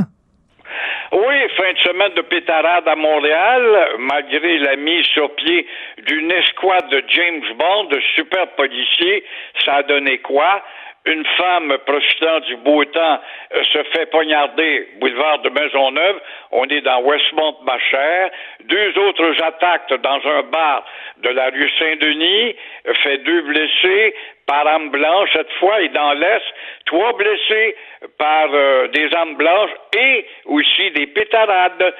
Cinq agressions au total et euh, rappelons-nous que cet hiver, la mairesse et des policiers, des super policiers aux épaules carrées et, et son milieu à lui, son habitat, mais qu'on lui a volé avec le progrès de la construction, c'est nous qui en piétons. Mais Montréal est devenu un refuge d'animaux rares depuis quelque temps. L'été passé, souviens-toi, c'était une baleine qui a voulu venir mourir ici. Pourquoi choisit-on Montréal? Je ne sais pas. Ça, j'aimerais bien demander au docteur Bayou ou à quelqu'un d'autre. En tout cas, une quinzaine de sauveteurs, puis une équipe de plongeurs pour sauver un renard quand même, là. Euh, comme quoi, ça va bien quand même à Montréal. Merci beaucoup, Gilles. On se parle demain. À demain. Merci. Au revoir. Pour une écoute en tout temps, ce commentaire de Gilles Proux est maintenant disponible dans la section balado de l'application ou du site cube.radio. Cube Radio. Tout comme la série podcast de Gilles Proux, la radio, premier influenceur. Découvrez dans ce balado comment la radio a influencé le monde moderne tel qu'on le connaît d'hier à aujourd'hui. La chronique argent. Une vision des finances pas comme les autres. Bon, Yves, on avait besoin de ça, une grève au CP. Un malheur ne vient jamais tout seul. Hein? Ben oui. Écoute, euh, après la pandémie, avec euh, ce qui se passe en Ukraine, etc. Euh, donc, un gros, euh, gros lockout au CP Rail. C'est une, une compagnie là, de, de, de, de rail qui est très importante au Canada. Euh, en fait, qui, euh, euh, qui, euh, qui en fait transporte beaucoup ce qui est euh, l'agriculture. Et euh, pas, excuse-moi. ça sonne. Beaucoup de- ouais. Et euh, donc, les fertilisants, le blé, etc. Et donc, euh, ils sont en lockout depuis euh, hier. Euh, c'est à peu près 11 000 employés à travers euh, le, le Canada. Et je veux juste te rappeler, euh, Richard, que Écoute, ça fait 40 ans hein, que le nombre de ce qu'on appelle des grèves là, ou des lockouts qui durent moins de 10 jours, là, autour de 10 jours, là, était en chute libre. Écoute, depuis, euh, Mm. depuis 40 ans, là, il n'y en avait plus de grève à peu près. OK? Puis, euh, tu sais, notre niveau de syndicalisation dans le secteur privé au Québec est à presque 36% mais mettons qu'il y avait une espèce de paix euh, sociale. Mais là, avec l'inflation qui vient de poindre à l'horizon, là, avec des 5,7 d'inflation, etc., là, il y a beaucoup d'économistes et même l'économiste en chef de la Banque de Montréal disait, là, préparez-vous, là, le nombre de, de grèves là, va augmenter autant dans le secteur privé que public parce que les gens Ah, vont oui. être en demande pour augmenter les salaires. Euh, tu sais, le, le, le, le, le CP Rail, là, qui, est, qui, est, qui est quand même une grosse compagnie, juste te rappeler que récemment, eux autres, là, ils ont fait une grosse acquisition aux États-Unis ils ont acheté la plus grosse compagnie euh, ferroviaire de transport, justement, de grains puis de fertilisants pour le secteur de l'agriculture, qui est euh, une compagnie de Kansas City, là, qui couvre maintenant là, le réseau de CP Rail, là, fait tout, tout, tout jusqu'au Mexique. Donc Oh. aujourd'hui, CP Rail, là, fait à la fois tout le Canada, les États-Unis et le Mexique. Là. OK, c'est gros. Donc, oui, c'est vraiment gros. Et ce que ça nous montre très clairement, c'est qu'on fait, partie d'un réseau, tu comprends-tu, mondial. Et demain matin, là, si tes fertilisants n'arrivent pas pour tes agriculteurs au Québec, que ton blé arrive pas, tu comprends-tu, de, la Saskatchewan euh, vers le Québec pour euh, nourrir ton bétail, euh, etc., tu te retrouves dans une situation extrêmement difficile. Et c'est ce que soulève aujourd'hui euh, Sylvain Charlebois, là, de, qui, qui connaît beaucoup, qui est l'expert dans le domaine de l'agriculture, c'est qu'il faut s'attendre que si, compte tenu du fait que d'abord la guerre en Ukraine, ça nous prive beaucoup de tout le blé, euh, puis des engrais de la Russie, puis de la Biélorussie, ben là, on compte sur l'Amérique du Nord. Mais là, au moment où on doit compter sur l'Amérique du Nord, c'est c'est pareil, ça en va en, en leur carte. Donc, euh, c'est Mm. un dossier qui est à suivre. Déjà, le gouvernement fédéral là, euh, pense même à être obligé d'utiliser une loi spéciale euh, pour ça. Donc, euh, Mm. on a eu le Canadien national, on a eu le CP, on a eu le port de Montréal. Je sais pas qu'est-ce qui va se passer la prochaine fois.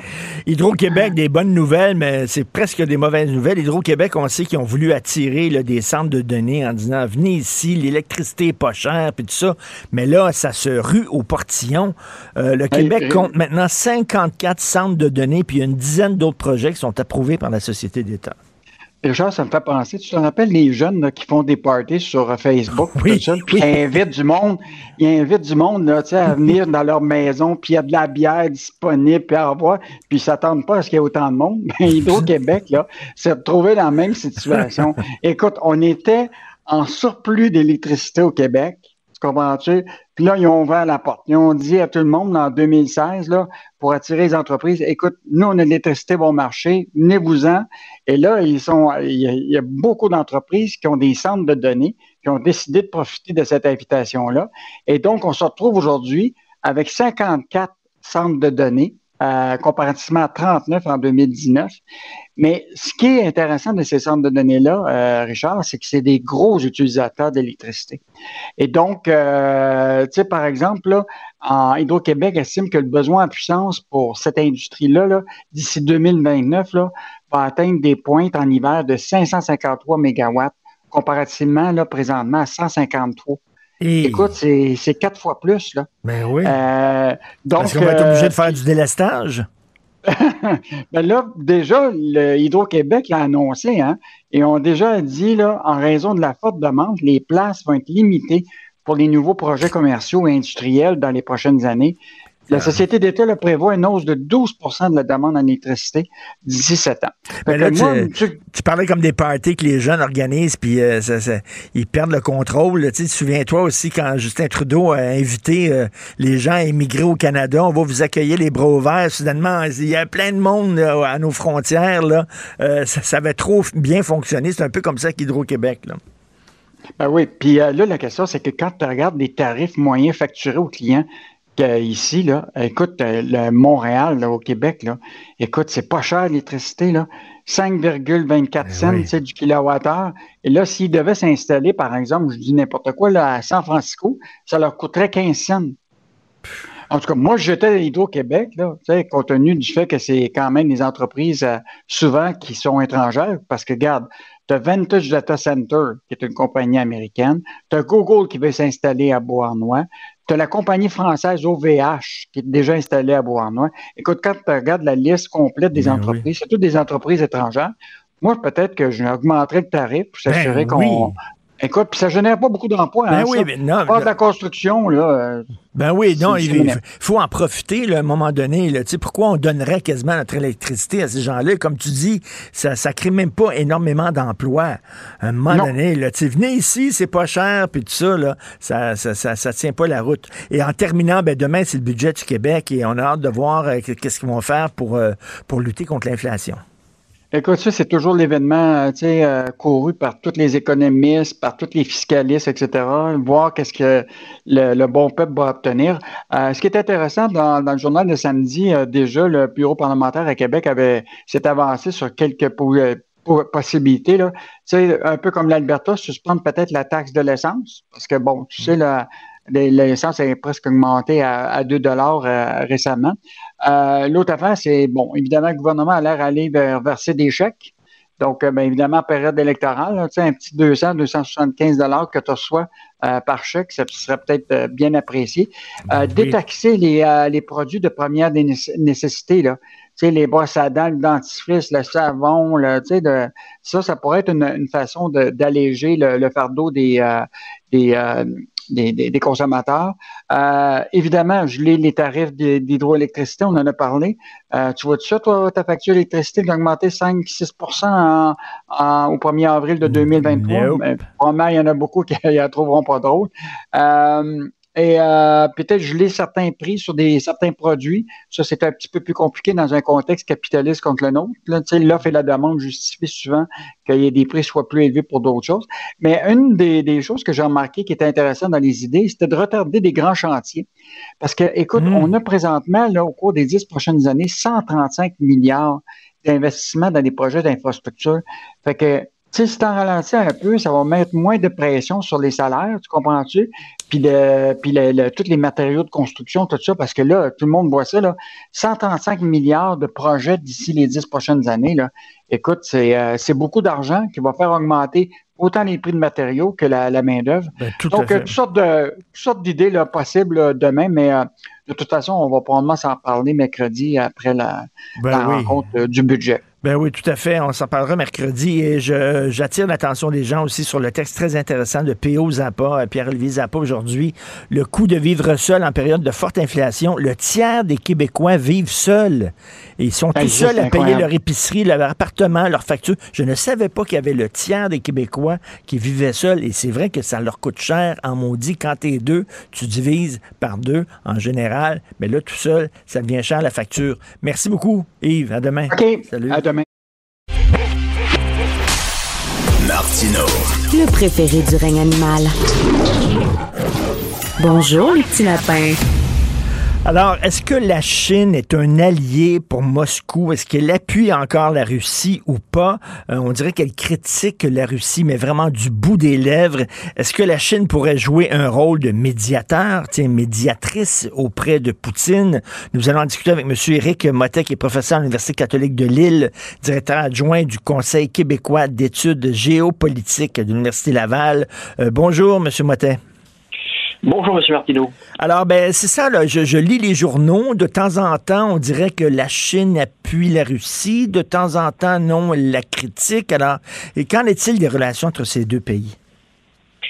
Bah, en ce qui concerne la, crise ukrainienne, hein, euh, il est évident que, la Russie euh, a un problème, hein, c'est-à-dire que, bah, pardon, la Chine a un problème.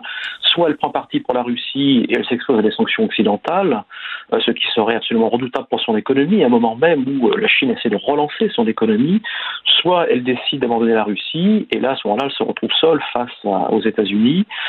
Donc il y a un dilemme qui est, qui est, assez important, mais pour répondre à votre question, quel est l'état, quelle est la mmh. santé de la relation entre la Chine Chine et, euh, et, la Russie. Alors, on, croit toujours qu'elle est excellente. En fait, en réalité, il y a quelques petits problèmes, quelques petits irritants entre la Chine et la Russie. Et surtout, c'est une relation qui est de plus en plus asymétrique, euh, où euh, la puissance économique chinoise prend une importance considérable vis-à-vis de la Russie. C'est ça, on, sent que la, Chine tente de souffler le, le, froid et le chaud, comme on dit, là.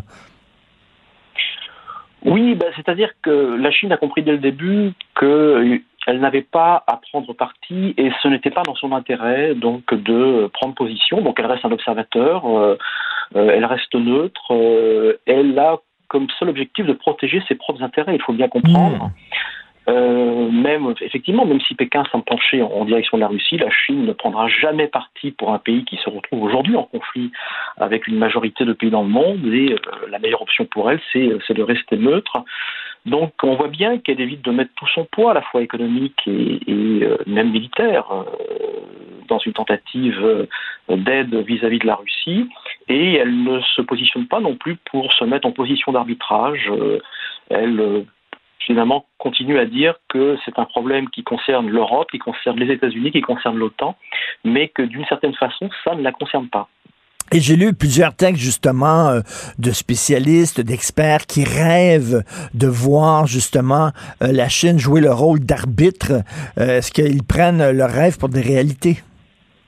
Bah, il est vrai qu'il y a beaucoup de pression hein, du côté des États-Unis, surtout du côté européen. Joseph Borrell, donc le chef de la diplomatie de l'Union européenne, a, harangué hein, la, euh, la, Chine à plusieurs reprises en, indiquant que la Chine est sans doute le seul pays qui a une influence aujourd'hui sur la Russie et Vladimir Poutine en particulier, et qu'il devrait euh, se positionner pour essayer de, de, mettre en place un véritable cessez-le-feu. Or, ce n'est pas le cas, c'est pas ce qui est en train de se mettre en place, et on a bien vu lors du, du sommet virtuel entre Joe Biden et Xi Jinping la semaine dernière, que les États-Unis, certes, ont menacé, euh, bien sûr, la, Chine, mais qu'il y avait derrière une volonté que, la Chine se positionne véritablement, mmh. d'abord en condamnant donc la Russie et ensuite en, euh, euh, en sautant d'une certaine façon dans la mêlée pour, pour essayer de, dénouer finalement cette, cette crise. Vous imaginez la, campagne de relations publiques que ça serait si jamais la Chine pouvait justement faire entendre raison à Poutine, parce que la Chine qui était pointée du doigt ces dernières années, le traitement des Ouïghours, euh, euh, l'affaire Huawei, euh, etc., compétition injuste, ben, ben, espionnage industriel et tout ça, comment la Chine finalement pourrait redorer son image auprès de l'Occident? Alors effectivement, on, lit, on lit ici et là qu'en fait c'est peut-être une opportunité euh, en or pour la Chine finalement de redorer son blason et son image. En fait, du côté de la Chine, c'est pas comme ça qu'on le voit. Mmh. En fait, du côté chinois, on considère qu'on a tout à perdre pour l'instant de s'immiscer dans cette dans cette crise, euh, puisque euh, on pourrait se retrouver bloqué, la Chine pourrait se retrouver bloquée entre un Occident qui lui mettrait beaucoup de pression et de l'autre côté un Vladimir Poutine intransigeant. Or, ce que constate aujourd'hui Pékin, c'est que Poutine semble extrêmement motivé, que les Russes semblent extrêmement motivés et qu'ils ont tout à perdre. Finalement, ils, se retrouvent coincés, encore une fois, entre euh, un Occident euh, extrêmement motivé à travers la mise en place de sanctions qui sont quand même très lourdes et qui, il faut bien le dire, ont surpris d'ailleurs euh, Pékin par leur ampleur, et d'un côté, un Vladimir Poutine qui, lui, semble-t-il, ne veut pas reculer. Donc, pour l'instant, la Chine considère que les conditions ne sont pas réunies pour se mêler de cette situation et intervenir finalement comme, euh, comme médiateur. Est-ce que la Russie va en vouloir au régime chinois? On sait que la Russie a de la difficulté, c'est en train de s'embourber en, Ukraine. Euh, selon certains spécialistes, il manquerait même de, à un moment donné, ils vont commencer à manquer de munitions, d'armement. Euh, ils ont demandé à la Chine de leur envoyer euh, de l'aide militaire et la Chine a dit non, on va vous envoyer bon des, des, denrées alimentaires, mais pas pas d'armes. Est-ce qu'ils vont en payer le prix auprès de Poutine? Ah, on a perdu M. Éric Motet. Est-ce qu'ils vont en perdre? Ah. Oui. Alors, je, ça, ça, a coupé, donc il y a une partie de votre question qui a pas été, mais, mais j'avais compris le début. encore une fois, il faut. Euh, alors, bon, l'histoire, effectivement, de, de, de, la Russie qui aurait demandé donc, de l'aide militaire euh, à la Chine a été démentie à la fois par Moscou et à la fois par Pékin. Euh, on peut comprendre que c'est peut-être un coup de pression qui a été mis en place par les États-Unis et, on va dire, le monde occidental, de certaine façon, pour, encore une fois, pour mettre la pression, mais encore une fois, ça, ça a été démenti et, de toute façon, ça me semble fort improbable que, la Chine aide militairement de toute façon la Russie. En ce qui concerne la relation entre la Chine et, euh, et, euh, et la Russie, euh, il faut savoir et ne pas oublier que la Chine et la Russie sont partenaires mais ne sont pas alliés. La Chine et la Russie ne sont pas des alliés stratégiques. Et donc, je l'ai déjà dit, il y a une relation asymétrique qui est en train de se mettre en place. Alors, il est vrai que euh, on parle, on a beaucoup parlé de l'amitié sans limite, hein, qui avait été mmh. termes qui ont été prononcés un petit peu avant les Jeux Olympiques, mais on voit bien qu'aujourd'hui cette amitié sans limite est, est mise à l'épreuve par la guerre. Et encore une fois, la vigueur des sanctions mises en place par, euh, par le monde occidental, le monde en général euh, vis-à-vis de la Russie, surprend du côté de Pékin euh, et fait beaucoup réfléchir Pékin, encore une fois, en ce qui concerne la possibilité pour eux d'intervenir comme médiateur au sein, pas du moins pas au sein, mais pour essayer de devenir médiateur entre, entre Ukrainiens et, et, et Russes. Donc là, la Chine, c'est un peu, ça, me fait penser, à, vous savez, euh, la France, la, politique de la France face aux problèmes québécois, entre guillemets, on disait non, non-ingérence, non-indifférence. Donc, ce serait un peu ça, la Chine vis-à-vis de la Russie, non-ingérence, non-indifférence. Oui, enfin, euh, encore une fois, il faut, il faut jamais oublier que, alors, on peut, euh, on peut aimer ou pas aimer le, Xi Jinping, on peut euh, hmm. critiquer bien sûr ce qu'il met en place en Chine maintenant, quasiment au bout de deux mandats, c'est-à-dire donc un pouvoir absolu hein, sur la vie politique et le Parti communiste chinois. Mais il ne faut jamais oublier que c'est un dirigeant, et tout le monde est assez d'accord pour le dire à l'échelle internationale, c'est un dirigeant capable, compétent, constructif, hmm. et c'est surtout donc un dirigeant qui, qui, qui réfléchit au long terme et qui est extrêmement stratège. Et il sait bien aussi que si effectivement la Chine, encore une fois, devait intervenir, euh, il faudrait que toutes les conditions soient réunies, je l'ai déjà expliqué. Et il n'oublie pas que tout ça pourrait avoir des répercussions aussi en Asie, euh, rendre peut-être l'Asie du Sud-Est, enfin l'Asie, pardon, euh, ce qu'on appelle l'Indo-Pacifique aujourd'hui, l'ancienne Asie-Pacifique, plus instable, plus dangereuse, que ça amènerait sans doute une course à l'armement ou au réarmement. Donc encore une fois, l'idée pour la Chine, c'est de faire en sorte que cette crise ukrainienne ne déborde pas dans l'environnement régional euh, chinois. Et j'imagine, en terminant, bon, les, sanctions économiques très sévères, euh, c'est du jamais vu même, qui ont été prises contre, contre la Russie. Euh, j'imagine que la Chine, qui a beaucoup de liens économiques avec l'Occident, ne veut pas faire l'objet de telles sanctions. Là. Oui, d'ailleurs, euh, d'ailleurs d'une certaine, d'une certaine façon, euh, la guerre en Ukraine a, des répercussions économiques hein, sur la Chine. Encore une fois, elles arrivent au très mauvais moment pour la Chine, hein, qui a une croissance économique qui est au ralenti depuis plus d'un an, euh, et les sanctions américaines donc exercent une pression considérable hein, sur la croissance du PIB chinois.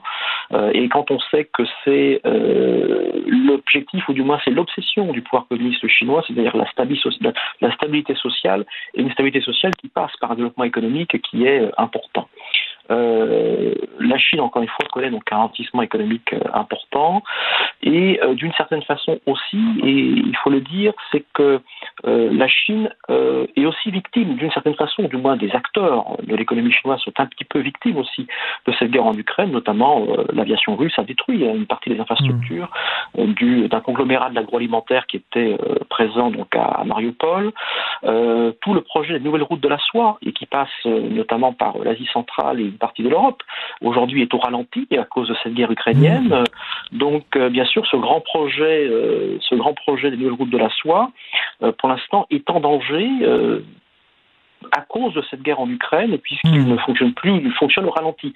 Donc encore une fois, tout ça n'est pas une bonne nouvelle pour la Chine, et d'ailleurs, Xi Jinping l'a rappelé, c'est une bonne chose pour personne, et c'est pas une bonne chose pour la Chine. Tout à fait. Ben, merci beaucoup, M. Éric Mottet, professeur à l'Université catholique de Lille. Merci d'avoir pris le temps de nous parler. Bonne journée. Gilles Bonjour, mon cher Richard. Richard Martineau. petit lapin. La rencontre. Point à l'heure des cadeaux. Je serai pas là, là, à vous flatter dans le sens du poil. Point à la ligne. C'est très important, ce qu'on dit. La rencontre pro martineau Je l'écoutais ça. Mélanie Joly a prononcé une allocution devant le Conseil des relations internationales de Montréal. Elle discutait de la position du Canada euh, concernant l'invasion de l'Ukraine, puis il y a un gars qui l'a pris à partie. On écoute un petit extrait. No more war. No escalation. Stop, stop sending weapons. Stop trading the military. Stop using Russia. Stop using Stop Ukraine as a proxy against Russia. No NATO. No no no no no no no la. No no la création. Tu nous vois en.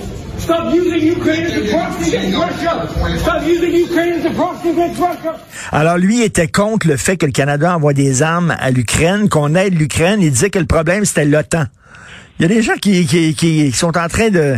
Ils disent que le problème c'est les États-Unis puis c'est l'OTAN, mais c'est pas la Russie. C'est incroyable quand même.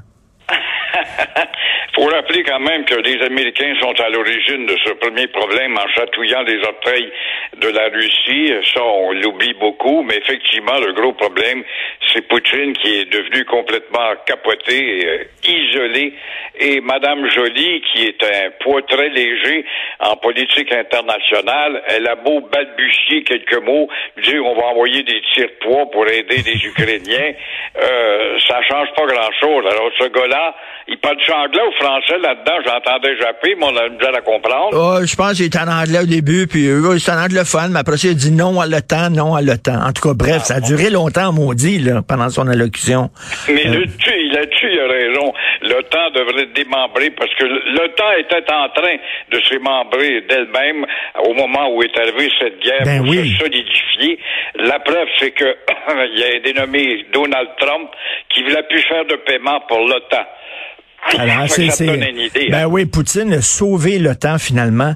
Euh, la journée internationale de la francophonie, c'était hier, ça s'est passé dans le beurre ben raide, ça?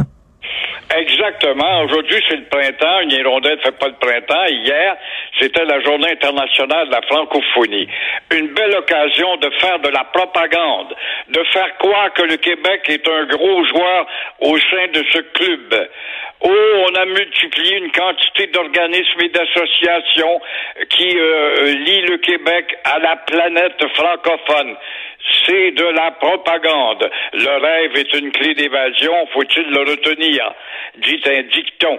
Mais euh, je rappelle simplement que Montréal a été la deuxième ville française au monde et que dans ses rues et ses avenues, nous ne sommes plus là du tout. Elle est devenue justement la ville des, à la porte des commerces des I don't speak French.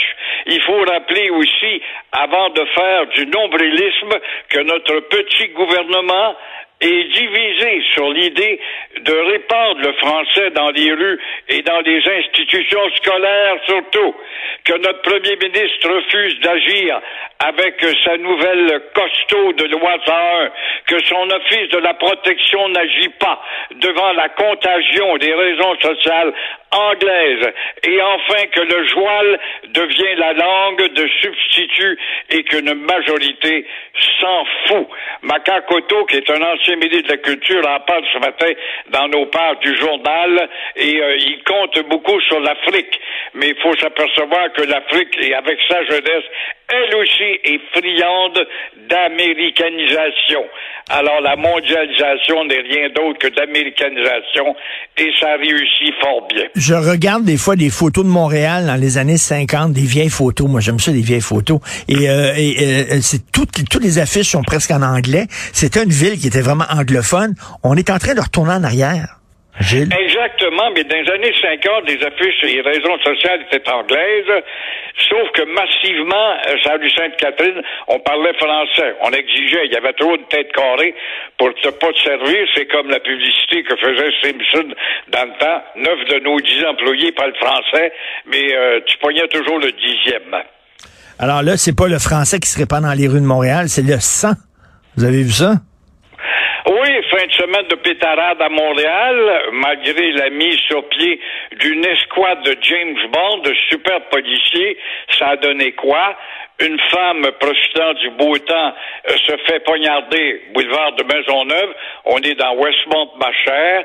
Deux autres attaques dans un bar de la rue Saint-Denis euh, fait deux blessés par arme blanche cette fois et dans l'Est, trois blessés par euh, des armes blanches et aussi des pétarades.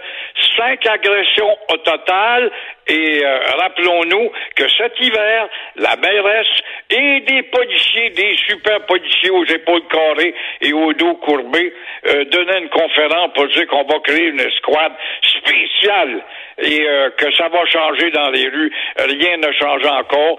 À quoi bon faire du red tape? Ça sert tout simplement à, améliorer le salaire de ceux qui sont membres de l'escouade en question. Et pendant que dans certains euh, coins de, la Terre, euh, on, on fouille des décombres pour sauver des enfants, ici, euh, on sort les grands moyens pour sauver un renard. Le petit renard, moi, je suis sympathique, je l'ai vu, puis il de ses grands experts. Quand on dit fin comme un renard, ben, on a eu un, exemple là, hein?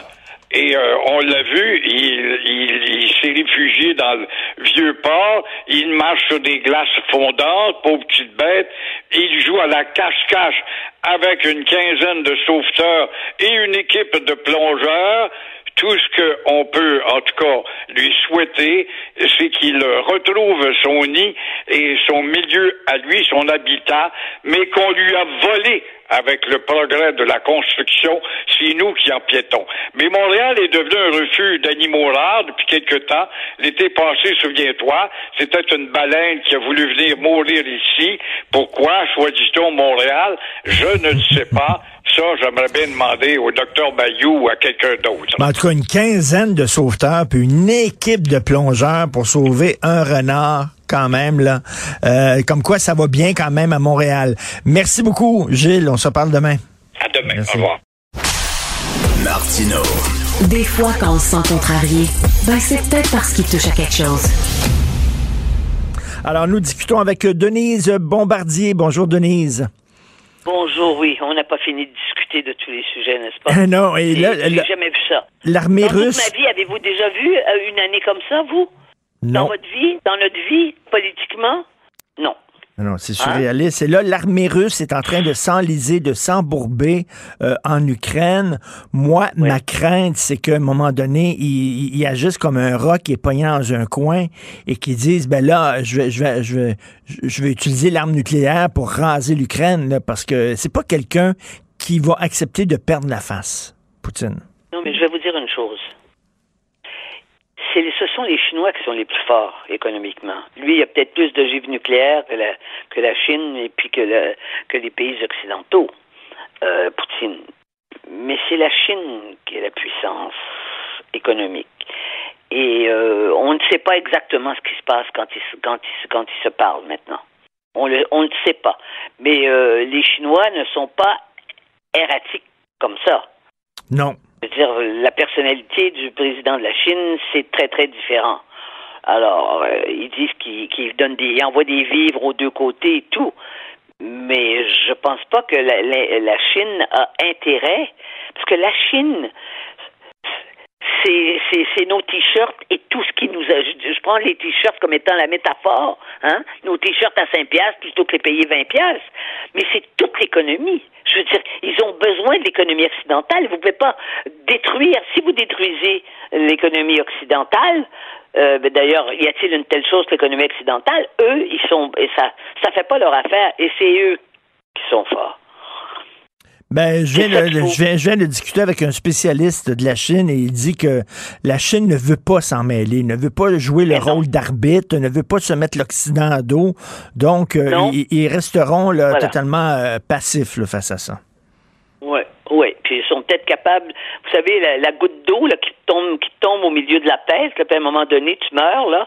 Ils sont peut-être ils ont peut-être encore des gens en Chine qui sont pas capables de de, de, sont capables de de de, de, de trouver Poutine puis d'y mettre la goutte d'eau quelque part au milieu là, pour que ça finisse par faire un trou dans sa tête puis qu'il pète.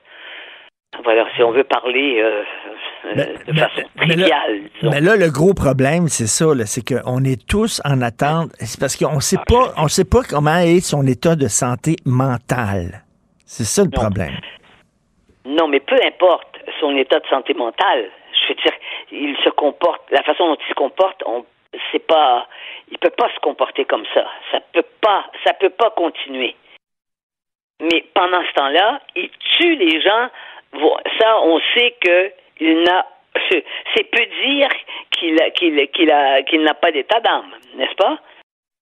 Parce que et là maintenant il- des cibles bien précises, des gens qui essaient de, se sauver, qui sont des fois dans des corridors humanitaires, des, des écoles, euh, des hôpitaux. Ils tuent pour terroriser. C'est le terror, c'est le terroriste en chef à l'heure actuelle. C'est le terroriste en chef de la planète. Oui, vous avez vu, je sais pas si vous avez bat, vu. il, bat, il bat les islamistes, les terroristes islamistes. Pour le moment, ils font profil bas. Je sais pas si vous avez vu, mais il a fait euh, sauter, en fait, il a, il envoyé un missile sur un centre commercial. Oui. Non, non, c'est délirant. On se demande jusqu'où euh, jusqu'où il va aller. Là. On dirait qu'il a peur ah, de non, rien. Il n'y a, pas de limite. De limite à ça. Mais le problème, c'est autour de lui, qu'est-ce qui se passe? Que son entourage, là. Ça se peut pas. C'est impossible que, que, que, son entourage. Euh, c'est parce qu'ils sont eux-mêmes dans, dans la terreur. Et. Fou, hein? Ouais. Non, non, on, se, on se, croise les doigts. Euh, oui. Oui, parce que le, le président Biden, euh, il fait ce qu'il peut dans les circonstances, mais c'est parce que c'est l'arme nucléaire qui fait toute la différence, vous savez. Ça n'a pas été long. moi, je me souviens parce que j'avais j'avais 18 ans à l'époque. Hein? Au moment de, au moment de Cuba, parce qu'ils voulaient installer des, des, des, des missiles. Mais les États-Unis se sont tenus parce qu'ils savaient, parce que euh, parce que la Russie, ça, les Soviétiques savaient que euh, ils, s'essayaient et puis euh, dès qu'ils ont compris que Kennedy a réagi, eh bien tout de suite ça a été démantelé. C'était une menace, mais c'est qu'avec lui, on sait, on sait pas. Parce qu'évidemment, il n'avait pas commencé par aller, par aller, par aller tuer des gens euh, euh, sur la côte, sur la, dans, dans le sud de la Floride où étaient, où étaient les, premiers réfugiés, euh, où il y avait des réfugiés cubains qui étaient venus en 59, c'est en 59 la révolution, qui sont déjà, qui sont déjà arrivés, sont pas venus, sont pas venus bombarder le sud de la de la Floride. Ben non, puis ils n'ont pas bombardé euh, Cuba non plus. les Américains n'ont pas bombardé Cuba. Euh, alors, euh, on, verra, ce, qui, va se passer. Mais sauf que moi, l'idée que l'armée russe s'embourbe et que ça ne va pas bien pour Poutine, il y a des gens qui trouvent que c'est une bonne nouvelle. Moi, je crains justement qu'ils jouent le tout pour le tout et qui disent, ben là, regardez, je vais utiliser des armes encore plus destructives, encore plus létales. Oui, vous avez raison. Mais c'est pour ça, euh, je, je, lisais un texte d'un autre des, des grands des, des, grands savants. Parce que vous savez, savez-vous ce qui est, ce qui est difficile, c'est quand on lit les commentaires de en, bas de nos en bas de nos chroniques, par exemple, de gens de de, de gens euh, euh, tu sais, gentils par ailleurs, mais qui se prononcent de de, de façon, tu sais, de façon tellement erratique sur ces questions-là. Et puis même vous et moi, on n'est pas des spécialistes de l'Union soviétique. Ben on ne parle pas, on n'a on a jamais, on n'a jamais lu en, en russe. On, on, on, a, on a, mais il y a des gens qui ont passé leur vie dans les dans les grandes universités, dans les grands centres de recherche. Il y a des gens qui ont passé leur vie en Occident à étudier et quand ils n'étaient pas des idéologues, parce qu'il y en a une partie qui a été, qui a, il y a eu aussi des, des, des gens qui étaient favorables à l'Union soviétique, là, là c'était les communistes, mais euh, les occidentaux qui sont en distance, qui sont des vrais, je dirais, qui font de la science, c'est-à-dire que dans la mesure où eux, c'est les faits qui les intéressent, c'est l'histoire pour comprendre, mmh. eh bien ces gens-là sont très, très inquiets. Et euh, vous parlez. C'est ça qui, est, plus inquiétant pour nous. Vous parlez qu'on n'est pas des spécialistes en Russie. Euh, moi, je suis un spécialiste en rien et je le dis toujours. ma job, c'est que moi, euh, contrairement à beaucoup de gens, moi et vous, on a le temps de lire, de lire ce qui se publie dans, les journaux étrangers. Moi, tout ce que ma seule job, comment je vois mon boulot, c'est de transmettre ce que je lis, ce que ce que j'ai vu. C'est ce que l'on fait. C'est ça, c'est ça. C'est ce que l'on fait de mieux et et au fond, quand on a un sens de la synthèse, parce que nous, on va les lire, ces, ces, ces gens-là, on les entend, euh, aussi. On, on, peut les entendre à travers à travers des, à travers des entrevues importantes qu'ils donnent un peu partout dans les dans les radios. Bien en général, il y a beaucoup de ces gens-là qui parlent qui parlent anglais. Alors donc et on donc on a accès à, cette information premièrement. On n'est pas obligé de s'en aller à Princeton, pour aller s'asseoir dans des salles de, de, de pour écouter des séminaires parce qu'on les entend. Ils sont à l'antenne ces gens-là. Et c'est ça. Et, et, et, là on sent l'inquiétude et la peur, parce que c'est vraiment délirant ce qui se passe. Ça, c'est clair. Et vous avez raison. À chaque jour, on envoie, on envoie des, on, voit des choses, des, des, choses pires que ça. À chaque jour, ça Des enfants, euh, des bébés, des, c'est épouvantable. Et, on n'aurait jamais imaginé ça. Et de retour au Québec, parce que la Terre continue de, tourner. Retour au Québec, oui. Alors, au Québec, euh, alors donc, euh, un sondage de Main ah! Street qui a été fait. Et écoutez ça pour ceux qui n'ont pas lu les résultats du sondage. Donc, le sondage dit, s'il y avait des, des élections aujourd'hui, la CAQ, 36 et tout de suite après, le Parti conservateur du Québec d'Éric Duhem à 24 Ouais, tout de suite après là-dessus pour demain, justement. 24% donc, ils ont pris 11 points depuis très, très peu, très, très peu de temps. Mais vous savez. Ben, je ne sais pas si c'est vraiment très fiable, ce sondage-là, cela dit. Là. Non, mais écoutez-moi bien. Puis je sais que vous allez être d'accord avec moi. On sait que Éric Duhem a essayé de, il a dit lui que euh, on était tous des Ukrainiens, il fallait penser à l'Ukraine.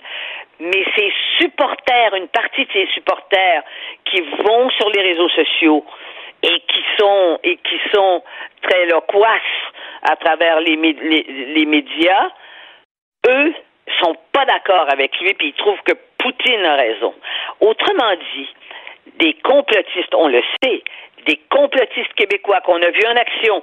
C'est là qu'on a découvert ça. D'ailleurs, c'est l'objet d'une partie de mon papier de demain, mais euh, on peut en parler parce qu'il faut, il faut se répéter pour qu'on comprenne les choses, puis pour que ça soit éclairant. On a besoin de plusieurs visions sur le même thème, mais c'est sûr que euh, y a y a une proportion de gens au Québec hein, qui trouvent que Poutine, euh, c'est Poutine a raison. D'ailleurs, j'ai fait mon papier là-dessus. Il y a même un professeur que j'ai cité, le, papier que j'ai fait, la chronique que j'ai fait en fin semaine sur, sur, les, sur les pacifistes. Un professeur, professeur d'économie à la retraite de l'Université de Montréal que j'ai déjà croisé, professeur Boyer, qui a dit il faut leur céder, euh, il, faut, il faut leur céder euh, euh, le, ce qu'ils veulent et puis parce que le temps s'est déjà fait. Là, hmm. euh, le président l'a dit qu'il il, voulait, il demanderait pas être dans le temps, mais pour le reste, qu'on leur cède ça, puis ça va régler la question. Mais vous vous rendez compte? On vous parle pas, on parle pas de Cossette, Cossette Trudel, là, le chef des complotistes, là. On parle pas de ça, là. On parle d'un professeur patenté, euh, professeur d'économie dans une université qui dit oui, euh, parce que on dit beaucoup, on, on accuse beaucoup, on lui en met beaucoup sur le dos, Poutine. Peut-être vous dites ça. Ah oui, mais ce que vous allez dire par la suite, non? Et même, là, bon, il y a des gens qui peuvent dire, oui, l'Occident a provoqué Poutine, on est allé lui chatouiller les orteils en disant, mais bon, mais, à un moment donné, là, veut dire, là, les choses sont claires, il y a un peuple qui est agressé et il y a un peuple qui est agresseur. C'est ça. voyons, est-ce que vous savez que durant la dernière guerre mondiale, moi, j'ai beaucoup, beaucoup, beaucoup lu, beaucoup, depuis d'ailleurs, depuis mes 14 ans, j'ai lu à peu près tout ce qui s'est passé sur les camps de concentration et sur le nazisme. Hein, et sur l'Holocauste. Eh bien, c'était les mêmes arguments. On disait, c'était Hitler, disait que les, Juifs le provoquaient. C'était ça. C'était qu'il il le provoque, euh, il contrôle tout euh, dans son propre pays et ailleurs. C'est pour ça qu'il voulait les. Enfin, sa vision à lui, c'était de tuer tous les Juifs de la terre. C'était ça son. Et c'était le même type de, d'argumentaire, délirant. Mais, mais je le vois, moi, passer de plus en plus. Et comme vous dites, là, c'est ceux qui étaient euh, anti-vax, euh, complotistes et tout ça. Maintenant, bon, ils ne parlent plus euh, de, la pandémie parce que c'est presque terminé. Ils se sont recyclés maintenant en géopolitique. Et ce qu'ils disent, c'est que, bon, là, ils prennent pour Poutine, puis ils sont contre l'Ukraine, puis ils sont contre temps, puis ils sont contre le fait qu'on envoie des armes, etc. Donc, autant ils étaient coucou pour ce qui, est, ce qui était de la pandémie, ils sont coucou aussi pour cet enjeu là Moi, c'est une chose, j'aurais jamais pensé qu'il y en aurait. C'est un, c'est, une proportion peu importante mais j'aurais jamais pensé qu'il y en avait tant. C'est comme comme quand ils sont mis à, être d'accord avec avec Trump, qui ont donné raison à Trump ah dès le début, puis qui puis qui croient des Québécois euh, bon bon bon bon bon bon ton, qui croient effectivement que Trump s'est fait voler l'élection. Ils croient ça? Mais vous savez, parce que on, les gens ne savent plus à quoi croire. Et donc, ils croient selon ce qui, les, ce qui provoque en eux une réaction à fleur de peau. Mais ce qui est bizarre là-dedans, ce qui est bizarre, c'est que ces gens-là, qui sont surtout à droite, hein, le Parti conservateur du Québec, d'Éric Duhem, c'est à droite, ils ont le même discours que les gens très à gauche. Écoutez euh, Jean-Luc Mélenchon en France, qui est très, très à gauche, il a exactement le même discours. Il en veut à l'Occident, il en veut à l'OTAN. Et, euh, Absolument. donc la droite, Absolument. la droite et la gauche se rejoignent là-dessus.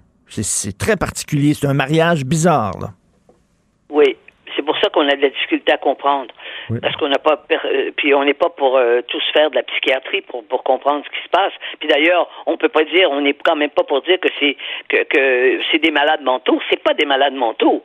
Il y a des malades mentaux en politique, ça c'est clair. Il y a des malades mentaux parmi les grands dictateurs du monde quand vous êtes capable de tuer des gens de sang-froid comme ça, puis de donner un ordre, puis sachant que les bébés vont être rentrés et tout, on se dit c'est pas un humain. Eh bien, justement, c'est un humain. Ce n'est pas inhumain ce que l'on voit. C'est une partie de ce qu'est l'être humain quand l'être humain n'a plus de point de repère et n'a que des rapports, qui n'a de la vie que des rapports d'affrontement. Ce sont des rapports de force. Ce sont des gens qui veulent contrôler, dominer et écraser. Et ça, c'est humain. En tout cas, on est dans une période de grande confusion, on l'a vu. La confusion qui régnait autour de la pandémie, et là, c'est une confusion totale. Et comme vous dites, les gens perdent leurs repères.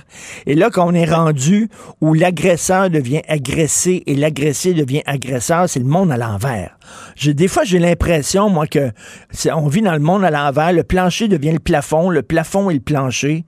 C'est fou, là. Mais enfin, il n'y a plus de plafond, puis il n'y a plus de plancher. qu'on est désorienté de là où on était.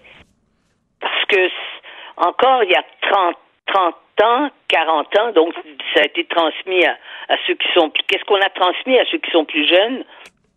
Il y avait encore, il y avait encore euh, des maisons avec des, euh, on prend une métaphore, avec, avec un toit, hein, un, plancher, des murs et des fenêtres. Là, on est dans un éclatement. Et on ne sait pas où on s'en va. Tout à fait. Euh, on se construit sa propre euh, sa propre idéologie. On, se bagasse une idéologie euh, avec du duct tape, comme on dit, puis de la broche là. Et c'est un peu ça. oui, parce que c'est pas pas des opinions, puis c'est pas des divergences d'opinions et de pensée. Ça, ce ne sont ni des opinions ni des pensées. C'est de l'idéologie. C'est-à-dire que c'est une c'est une fixation et la personne, la personne qui est idéologique, elle a toujours raison, elle ne veut rien savoir. Alors, alors que nous, même ceux qui trouvent qu'on des a des, on a des, on a des, des, des prises de position qui sont tranchées, vous et moi, nous savons que très souvent, pas sur les cas extrêmes comme ça, mais que très souvent, on pourrait défendre ce que l'on approuve et vice versa. C'est ça le doute. C'est ça d'être de c'est ça quand on est dans le questionnement et quand on, est dans l'échange d'idées. Mais ces gens-là, ils ont ils, veulent juste avoir raison. Parce qu'ils n'ont aucun, aucun instrument pour être capable d'avoir des informations et des connaissances qui leur permettraient de faire le départage des choses. Ils sont surtout dans l'émotion. Merci beaucoup, Denise. Euh, on se reparle à la fin de la semaine. Merci, bonne journée. Merci, au revoir. Pour une écoute en tout temps, ce commentaire de Denise Bombardier est maintenant disponible dans la section balado de l'application ou du site cube.radio. Un balado où Denise Bombardier remonte le fil de sa mémoire pour discuter des enjeux de la société québécoise contemporaine. Joignez-vous à la discussion. Appelez ou textez le 187 Cube Radio 1877 827 2346.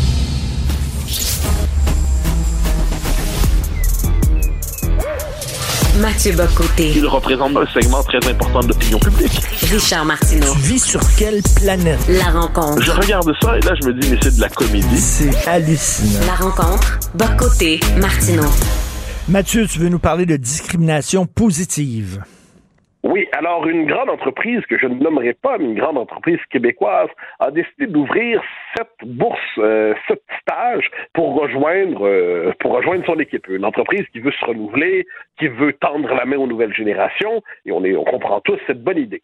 Mais, mais, mais, sur ces sept bourses, quatre sont réservées, réservées aux personnes dites issues de la diversité.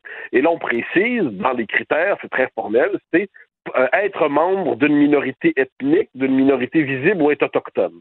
Je traduis pour peu qu'on soit capable de comprendre. Donc, quatre des sept postes sont euh, sur quatre des sept postes, ceux qu'on appelle traditionnellement, je ne sais plus comment exactement les appeler, mais les Québécois de ou les Québécois francophones historiques, ou les Canadiens français du Québec, on ne sait plus exactement comment les nommer, ne pourront pas appliquer parce qu'ils n'ont pas la bonne couleur de peau, parce qu'ils ne sont pas dans le bon groupe ethnique, parce qu'ils ne sont pas dans le bon groupe racial.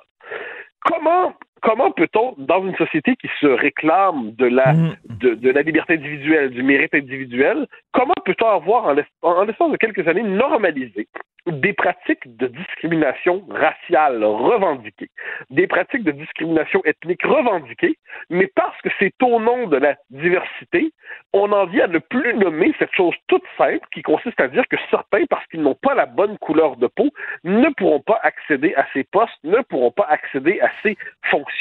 Euh, et là, tu me diras, c'est peut-être un cas exceptionnel, mais non, en fait, si je m'intéresse à ça, c'est la norme aujourd'hui dans le monde des ressources humaines, dans l'entreprise et même dans l'univers des communications, cette idée qu'on ne célèbre plus la la diversité des talents, la diversité des parcours, la diversité des vocations, mais chaque fois à travers le signe du mérite individuel, c'est-à-dire que que vous soyez noir, blanc, mauve, jaune avec des points verts, que vous soyez asiatique, que vous soyez hispanique, que vous soyez africain, que vous soyez d'origine européenne, qu'importe, l'essentiel c'est qu'on prend les euh, les plus qualifiés, et puis si on se retrouve avec une équipe qui va être euh, ben, complètement d'origine ben, c'est comme ça, c'est-à-dire on ne préjuge pas des gens en fonction de leur appartenance ethnique ou raciale, eh bien non. Aujourd'hui, qui va s'opposer à ces pratiques de sélection selon la race sera non seulement accusé de manque de sensibilité envers les minorités, mais aussi probablement même de suprémacisme blanc. Donc le suprémacisme blanc aujourd'hui consiste pour plusieurs à défendre la méritocratie classique ou libérale. Il y a quelque chose là-dedans qui relève du monde à l'envers. Euh, écoute, euh, Sophie euh, Durocher interviewait un homme justement qui est à la tête d'un organisme qui prône une plus grande diversité dans les entreprises et qui aide les entreprises, qui accompagne les entreprises pour justement mieux représenter la diversité. Il dit, ben, c'est important qu'autour de la table, mettons dans un conseil d'administration, il y a des gens qui proviennent d'origines différentes et tout ça parce que tous les hommes blancs pensent pareil. Les hommes blancs de Blainville, de Blainville ils pensent pareil. C'est d'un ridicule consommé. Oui, c'est de racisme consommé. Hein. Si je disais tous les Noirs pensent pareil, on m'accuserait de racisme avec raison. Si je disais tous les Asiatiques pensent pareil, on m'accuserait de racisme avec raison. Mais depuis quand tous les Blancs pensent pareil, c'est pas du racisme? Je vais me demander, il faut être sérieux, là. C'est-à-dire, et là, on est, on est dans cette espèce de logique. Moi, la diversité des parcours, la diversité des existences, la diversité des, euh, des, des, des, des, comment ça, des vocations, ben, ça va de soi. Ben oui. qu'on soit, on, on pas une société homogène, dans l'interchangeable, dans le culte du même. Mais là, c'est parce qu'on nous dit. C'est qu'on nous dit qu'on va réduire une personne à sa couleur de peau, puis sa couleur de peau est censée nous dire ce qu'elle pense, sa couleur de peau est censée nous dire ce qu'elle ne pense pas, sa couleur de peau est censée nous en dire beaucoup sur elle. Ben, je m'excuse, mais toute la modernité occidentale est fondée sur cette idée qu'on va s'affranchir de ce type de déterminants pour être capable de célébrer l'émancipation d'un individu euh, à travers l'originalité de son parcours. Donc moi, les consultants en diversité, qui dans les faits, c'est souvent une forme de raquette aujourd'hui. Hein. Comment fonctionne C'est la, logique du pizzo de la mafia, mais appliquée à un autre. Mhm. Euh, moi, je, ne parle pas du type de rencontré par Sophie en particulier. Là. Je parle en général, évidemment. Mhm. Euh, ce sont des entreprises qui arrivent et qui disent bon, mais voilà, vous avez un problème en diversité. Là, l'entreprise dit ben, pas nécessairement. Là, on dit ah bon, très bien, ben, on va donc vous dénoncer publiquement en disant que vous voulez pas réformer votre problème en diversité. Ouais, ok, bon, on comprend le message. Donc, c'est une forme de raquette de protection symbolique sur le mode si vous n'êtes pas d'accord avec, si vous reconnaissez pas vos torts en tant qu'entreprise qui est coupable de racisme systémique et tout ça, vous pourrez le Et ça, moi, je trouve que c'est inquiétant. Ensuite, je ne doute pas que bien les gens font ça par bonne foi, parce qu'ils achètent le discours de l'époque, ils achètent le discours dominant. Il n'en demeure pas moins que dans les faits, ce que ça veut dire, c'est une société segmentée sur le mode ethnique, et je ne vois aucun progrès dans une société qui décide de se segmenter sur le mode ethnique. Écoute, je suis peut-être paranoïaque, mais selon moi, c'est une, c'est une façon qu'a trouvé la gauche pour être de plus en plus présente dans certaines entreprises. Euh, il y a quelque temps, tu le sais, dans les années 80 ou 90, Terra Nova, qui est un think tank de gauche, dit au parti de gauche, cessez de courtiser les électeurs blancs de souche, ils votent à droite, euh, euh courtisez plutôt euh, les immigrants, les gens de groupe ethnique, parce que ces gens-là votent à gauche. Donc, en, en disant, là, vous allez cesser de prendre, vous allez prendre moins de gens de droite, vous allez prendre davantage de gens de minorités ethniques, parce que pour plusieurs personnes, si tu étais racisé, tu es nécessairement de gauche, ce qui est stupide parce qu'il y a des noirs de droite, il y a des noirs dire, qui votent républicains aux États-Unis, il y a des noirs qui voteraient euh, conservateurs ici au Canada, mais pour une petite gang intellectuelle, c'est une façon de faire avancer la gauche de mettre davantage de gens des minorités. Dans, leur esprit, en fait, c'est la longue histoire du progressisme depuis les années 60, c'est-à-dire le sacrifice de la classe ouvrière, le sacrifice des travailleurs pour les remplacer par des, euh, des des, catégories minoritaires dans leur esprit, prétendant mieux savoir euh, ce que veulent les minorités que les minorités elles-mêmes. Et tu as raison, ça culmine en 2012 avec le fameux mm. rapport de Terra Nova qui conseille au Parti socialiste français, mais c'est un rapport, des, des versions locales avaient été produites en Allemagne, en Grande-Bretagne, ailleurs, pour dire partout le même conseil, c'est la gauche doit renoncer aux classes populaires, elle doit désormais se définir comme une alliance, comme tu dis, des minorités, des catégories, euh, en fait toutes les catégories que l'on suppose discriminées par le grand méchant homme blanc occidental. Et, euh, et à travers tout ça, ben, c'est l'abandon de la question sociale, c'est la survalorisation du référent ethnique et racial, c'est la survalorisation du vote communautaire, puis à travers ça, c'est une manière de, de disqualifier les modes traditionnels de promotion sociale.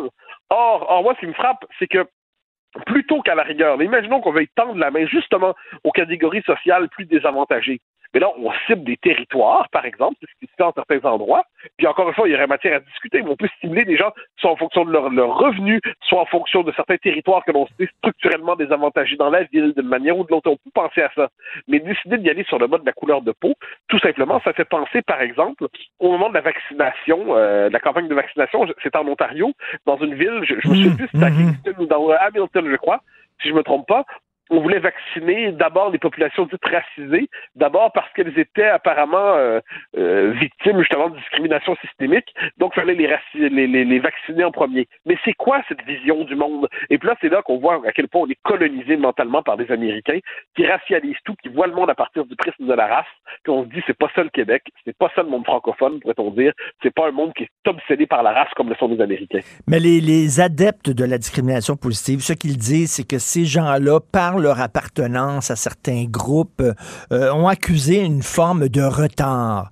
Euh, leurs parents, leurs grands-parents n'ont pas eu la carrière qu'ils méritaient parce qu'on leur a barré la porte à cause de leur couleur. Donc, on a un retard à rattraper et c'est pour ça qu'il faut privilégier ces gens-là pendant une période de temps. Et après ça, on vous le jure, là, on va arrêter avec la discrimination possible lorsqu'on aura atteint une forme d'égalité. C'est ce qu'ils disent.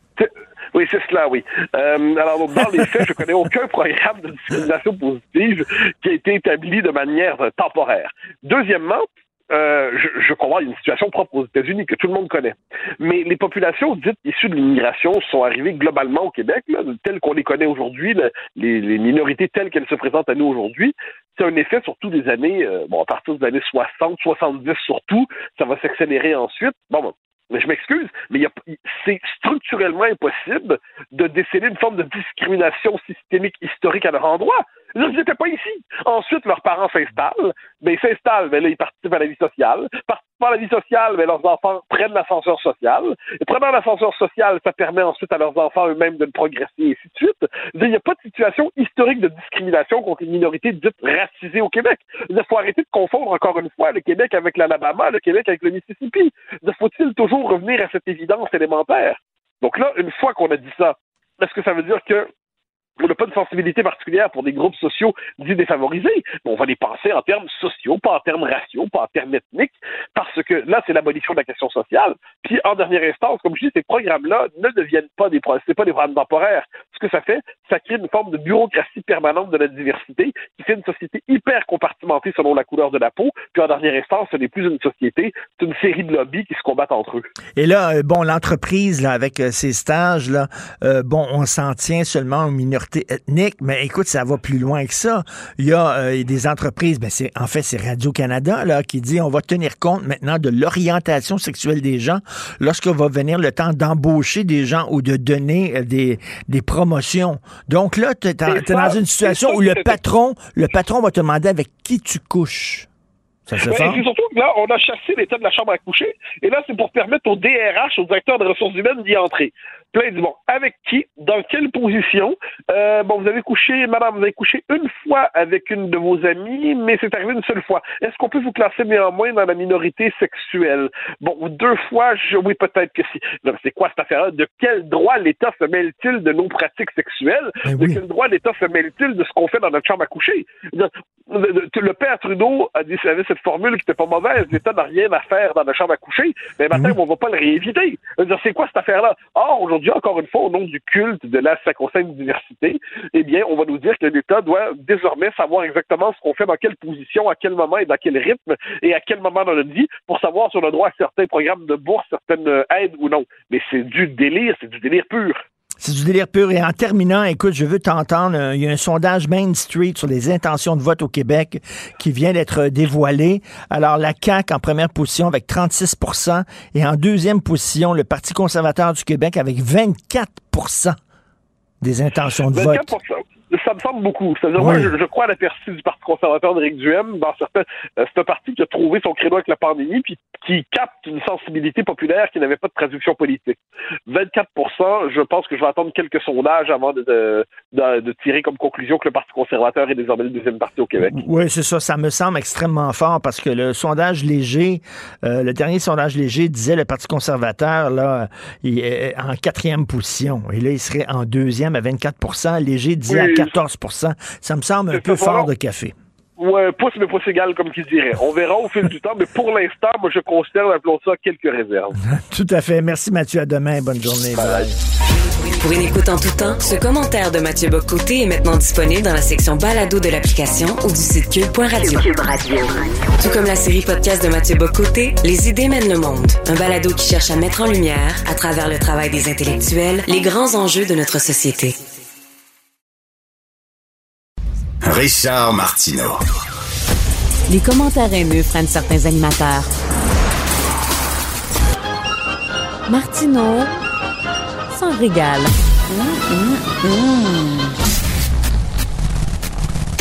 Ah, je suis très content de parler avec mon prochain invité, Gérald Larose, que vous connaissez bien, bien sûr, figure de proue du syndicalisme au Québec, mais grand défenseur de la langue française. Et euh, il n'a pas la langue dans sa poche lorsque vient le temps de défendre notre langue. Bonjour, Monsieur Larose. Bonjour. Alors, Gérald Larose, donc vous avez publié euh, dans la section Faites la différence du Journal de Montréal. Allez sur le site Internet du journal, vous allez trouver la lettre de M. Larose euh, pour que la loi 96 fasse la différence. Monsieur Larose, j'aimerais vous entendre premièrement sur le refus obstiné du gouvernement de la CAQ euh, d'appliquer la loi 101 au cégep. Qu'est-ce que ça vous dit, ça? Ben, c'est ma crainte, c'est que on fasse beaucoup d'esbrouf, qu'on fasse beaucoup, disons, d'effets de toge dans le discours, mais que lorsqu'il s'agit de prendre des mesures structurantes, des mesures qui mordent dans le réel, euh, c'est euh, ils sont beaucoup plus hésitants. Et euh, un des éléments qui va faire la différence, c'est effectivement l'application de la loi 101 sur euh, les CPE, je, je trouve qu'on parle pas suffisamment des CPE et des euh, cégeps, parce que c'est c'est un message de base. Les institutions de scolarisation et d'éducation, de formation en général, dans une nation, ça se déroule dans la langue de la nation. Et donc, euh, les gens euh, n'ont pas, euh, disons, à choisir. Ils, ils ont un réseau pour tout le monde. Et le réseau pour tout le monde, c'est le réseau français. Au Québec, il y a une exception parce qu'on est dans le Canada. euh, il y a une protection constitutionnelle. Moi, je n'ai rien contre. Mais les cégeps anglais, c'est pour les Anglais. Ce n'est pas pour les Français et ce n'est pas pour les, les euh, allophones. C'est pour les Anglais. Même la situation actuelle fait qu'il y a des étudiants anglais qui se voient refuser leur propre cégep parce qu'il n'y a plus de place. Est-ce qu'on devrait, interdire quoi aux étudiants euh, français dont la langue maternelle est le français euh, d'aller dans les cégeps anglophones? Oui, Les cégeps anglophones, c'est pour la communauté anglophone. Si on a un problème, disons, d'apprentissage de la langue seconde, eh bien, on a à le régler à l'intérieur des cégeps français. D'ailleurs, la commission La Rose, à l'époque, c'est ce qu'elle avait proposé.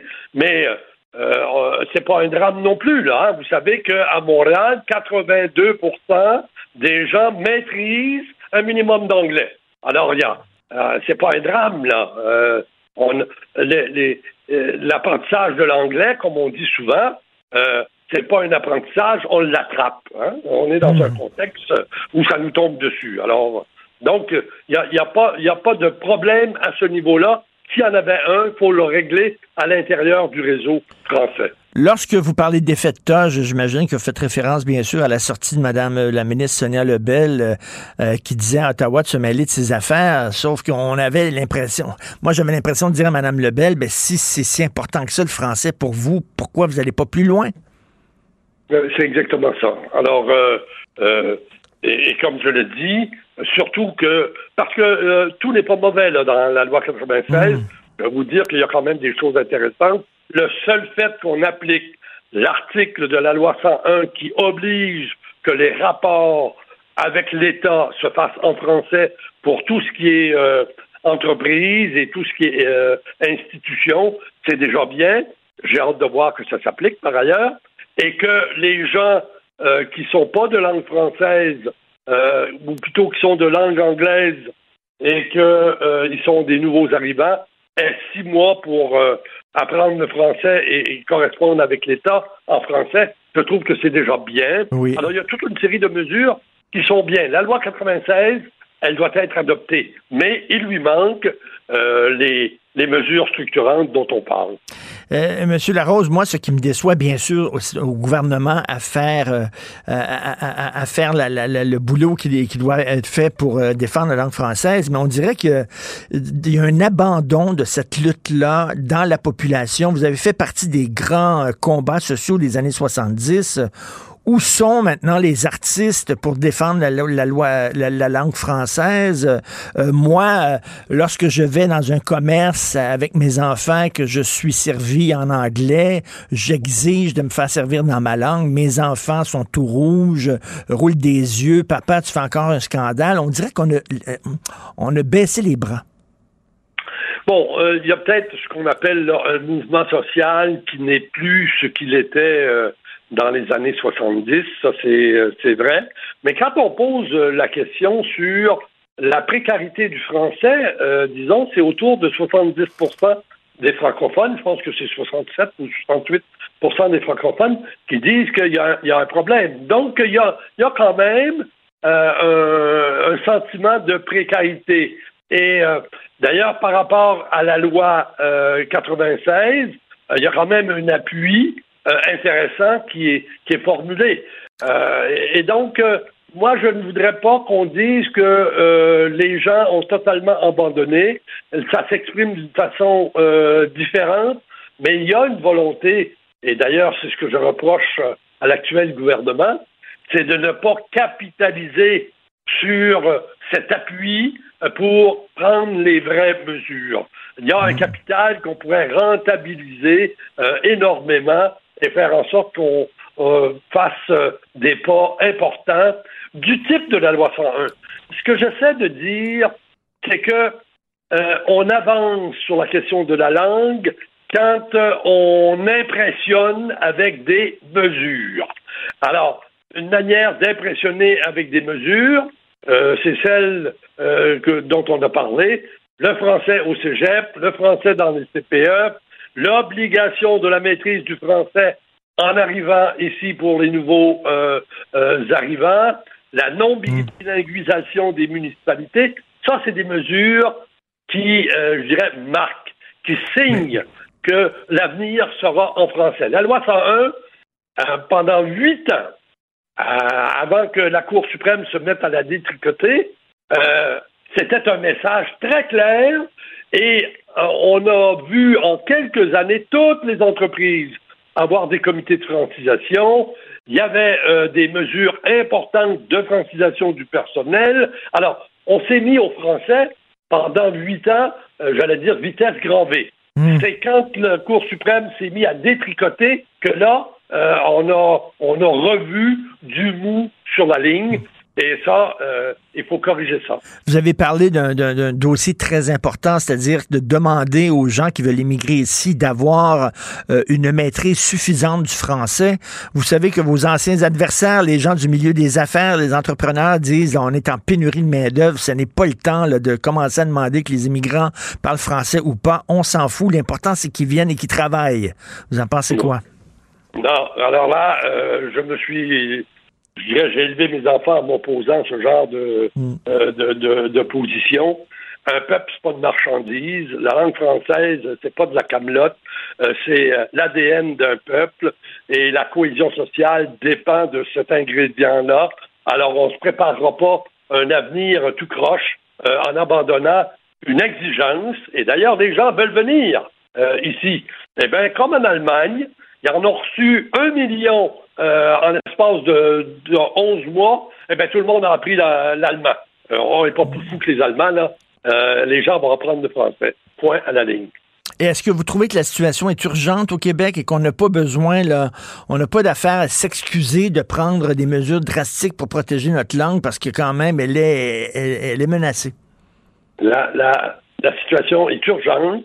Nous sommes dans une grande précarité et euh, surtout avec les, les afflux euh, migratoires. Moi, j'ai rien contre l'immigration, la marché haïtienne. Bon, mais moi, je suis pour qu'on prenne des mesures qui sont euh, claires et d'ailleurs qui vont sécuriser, y compris les immigrants.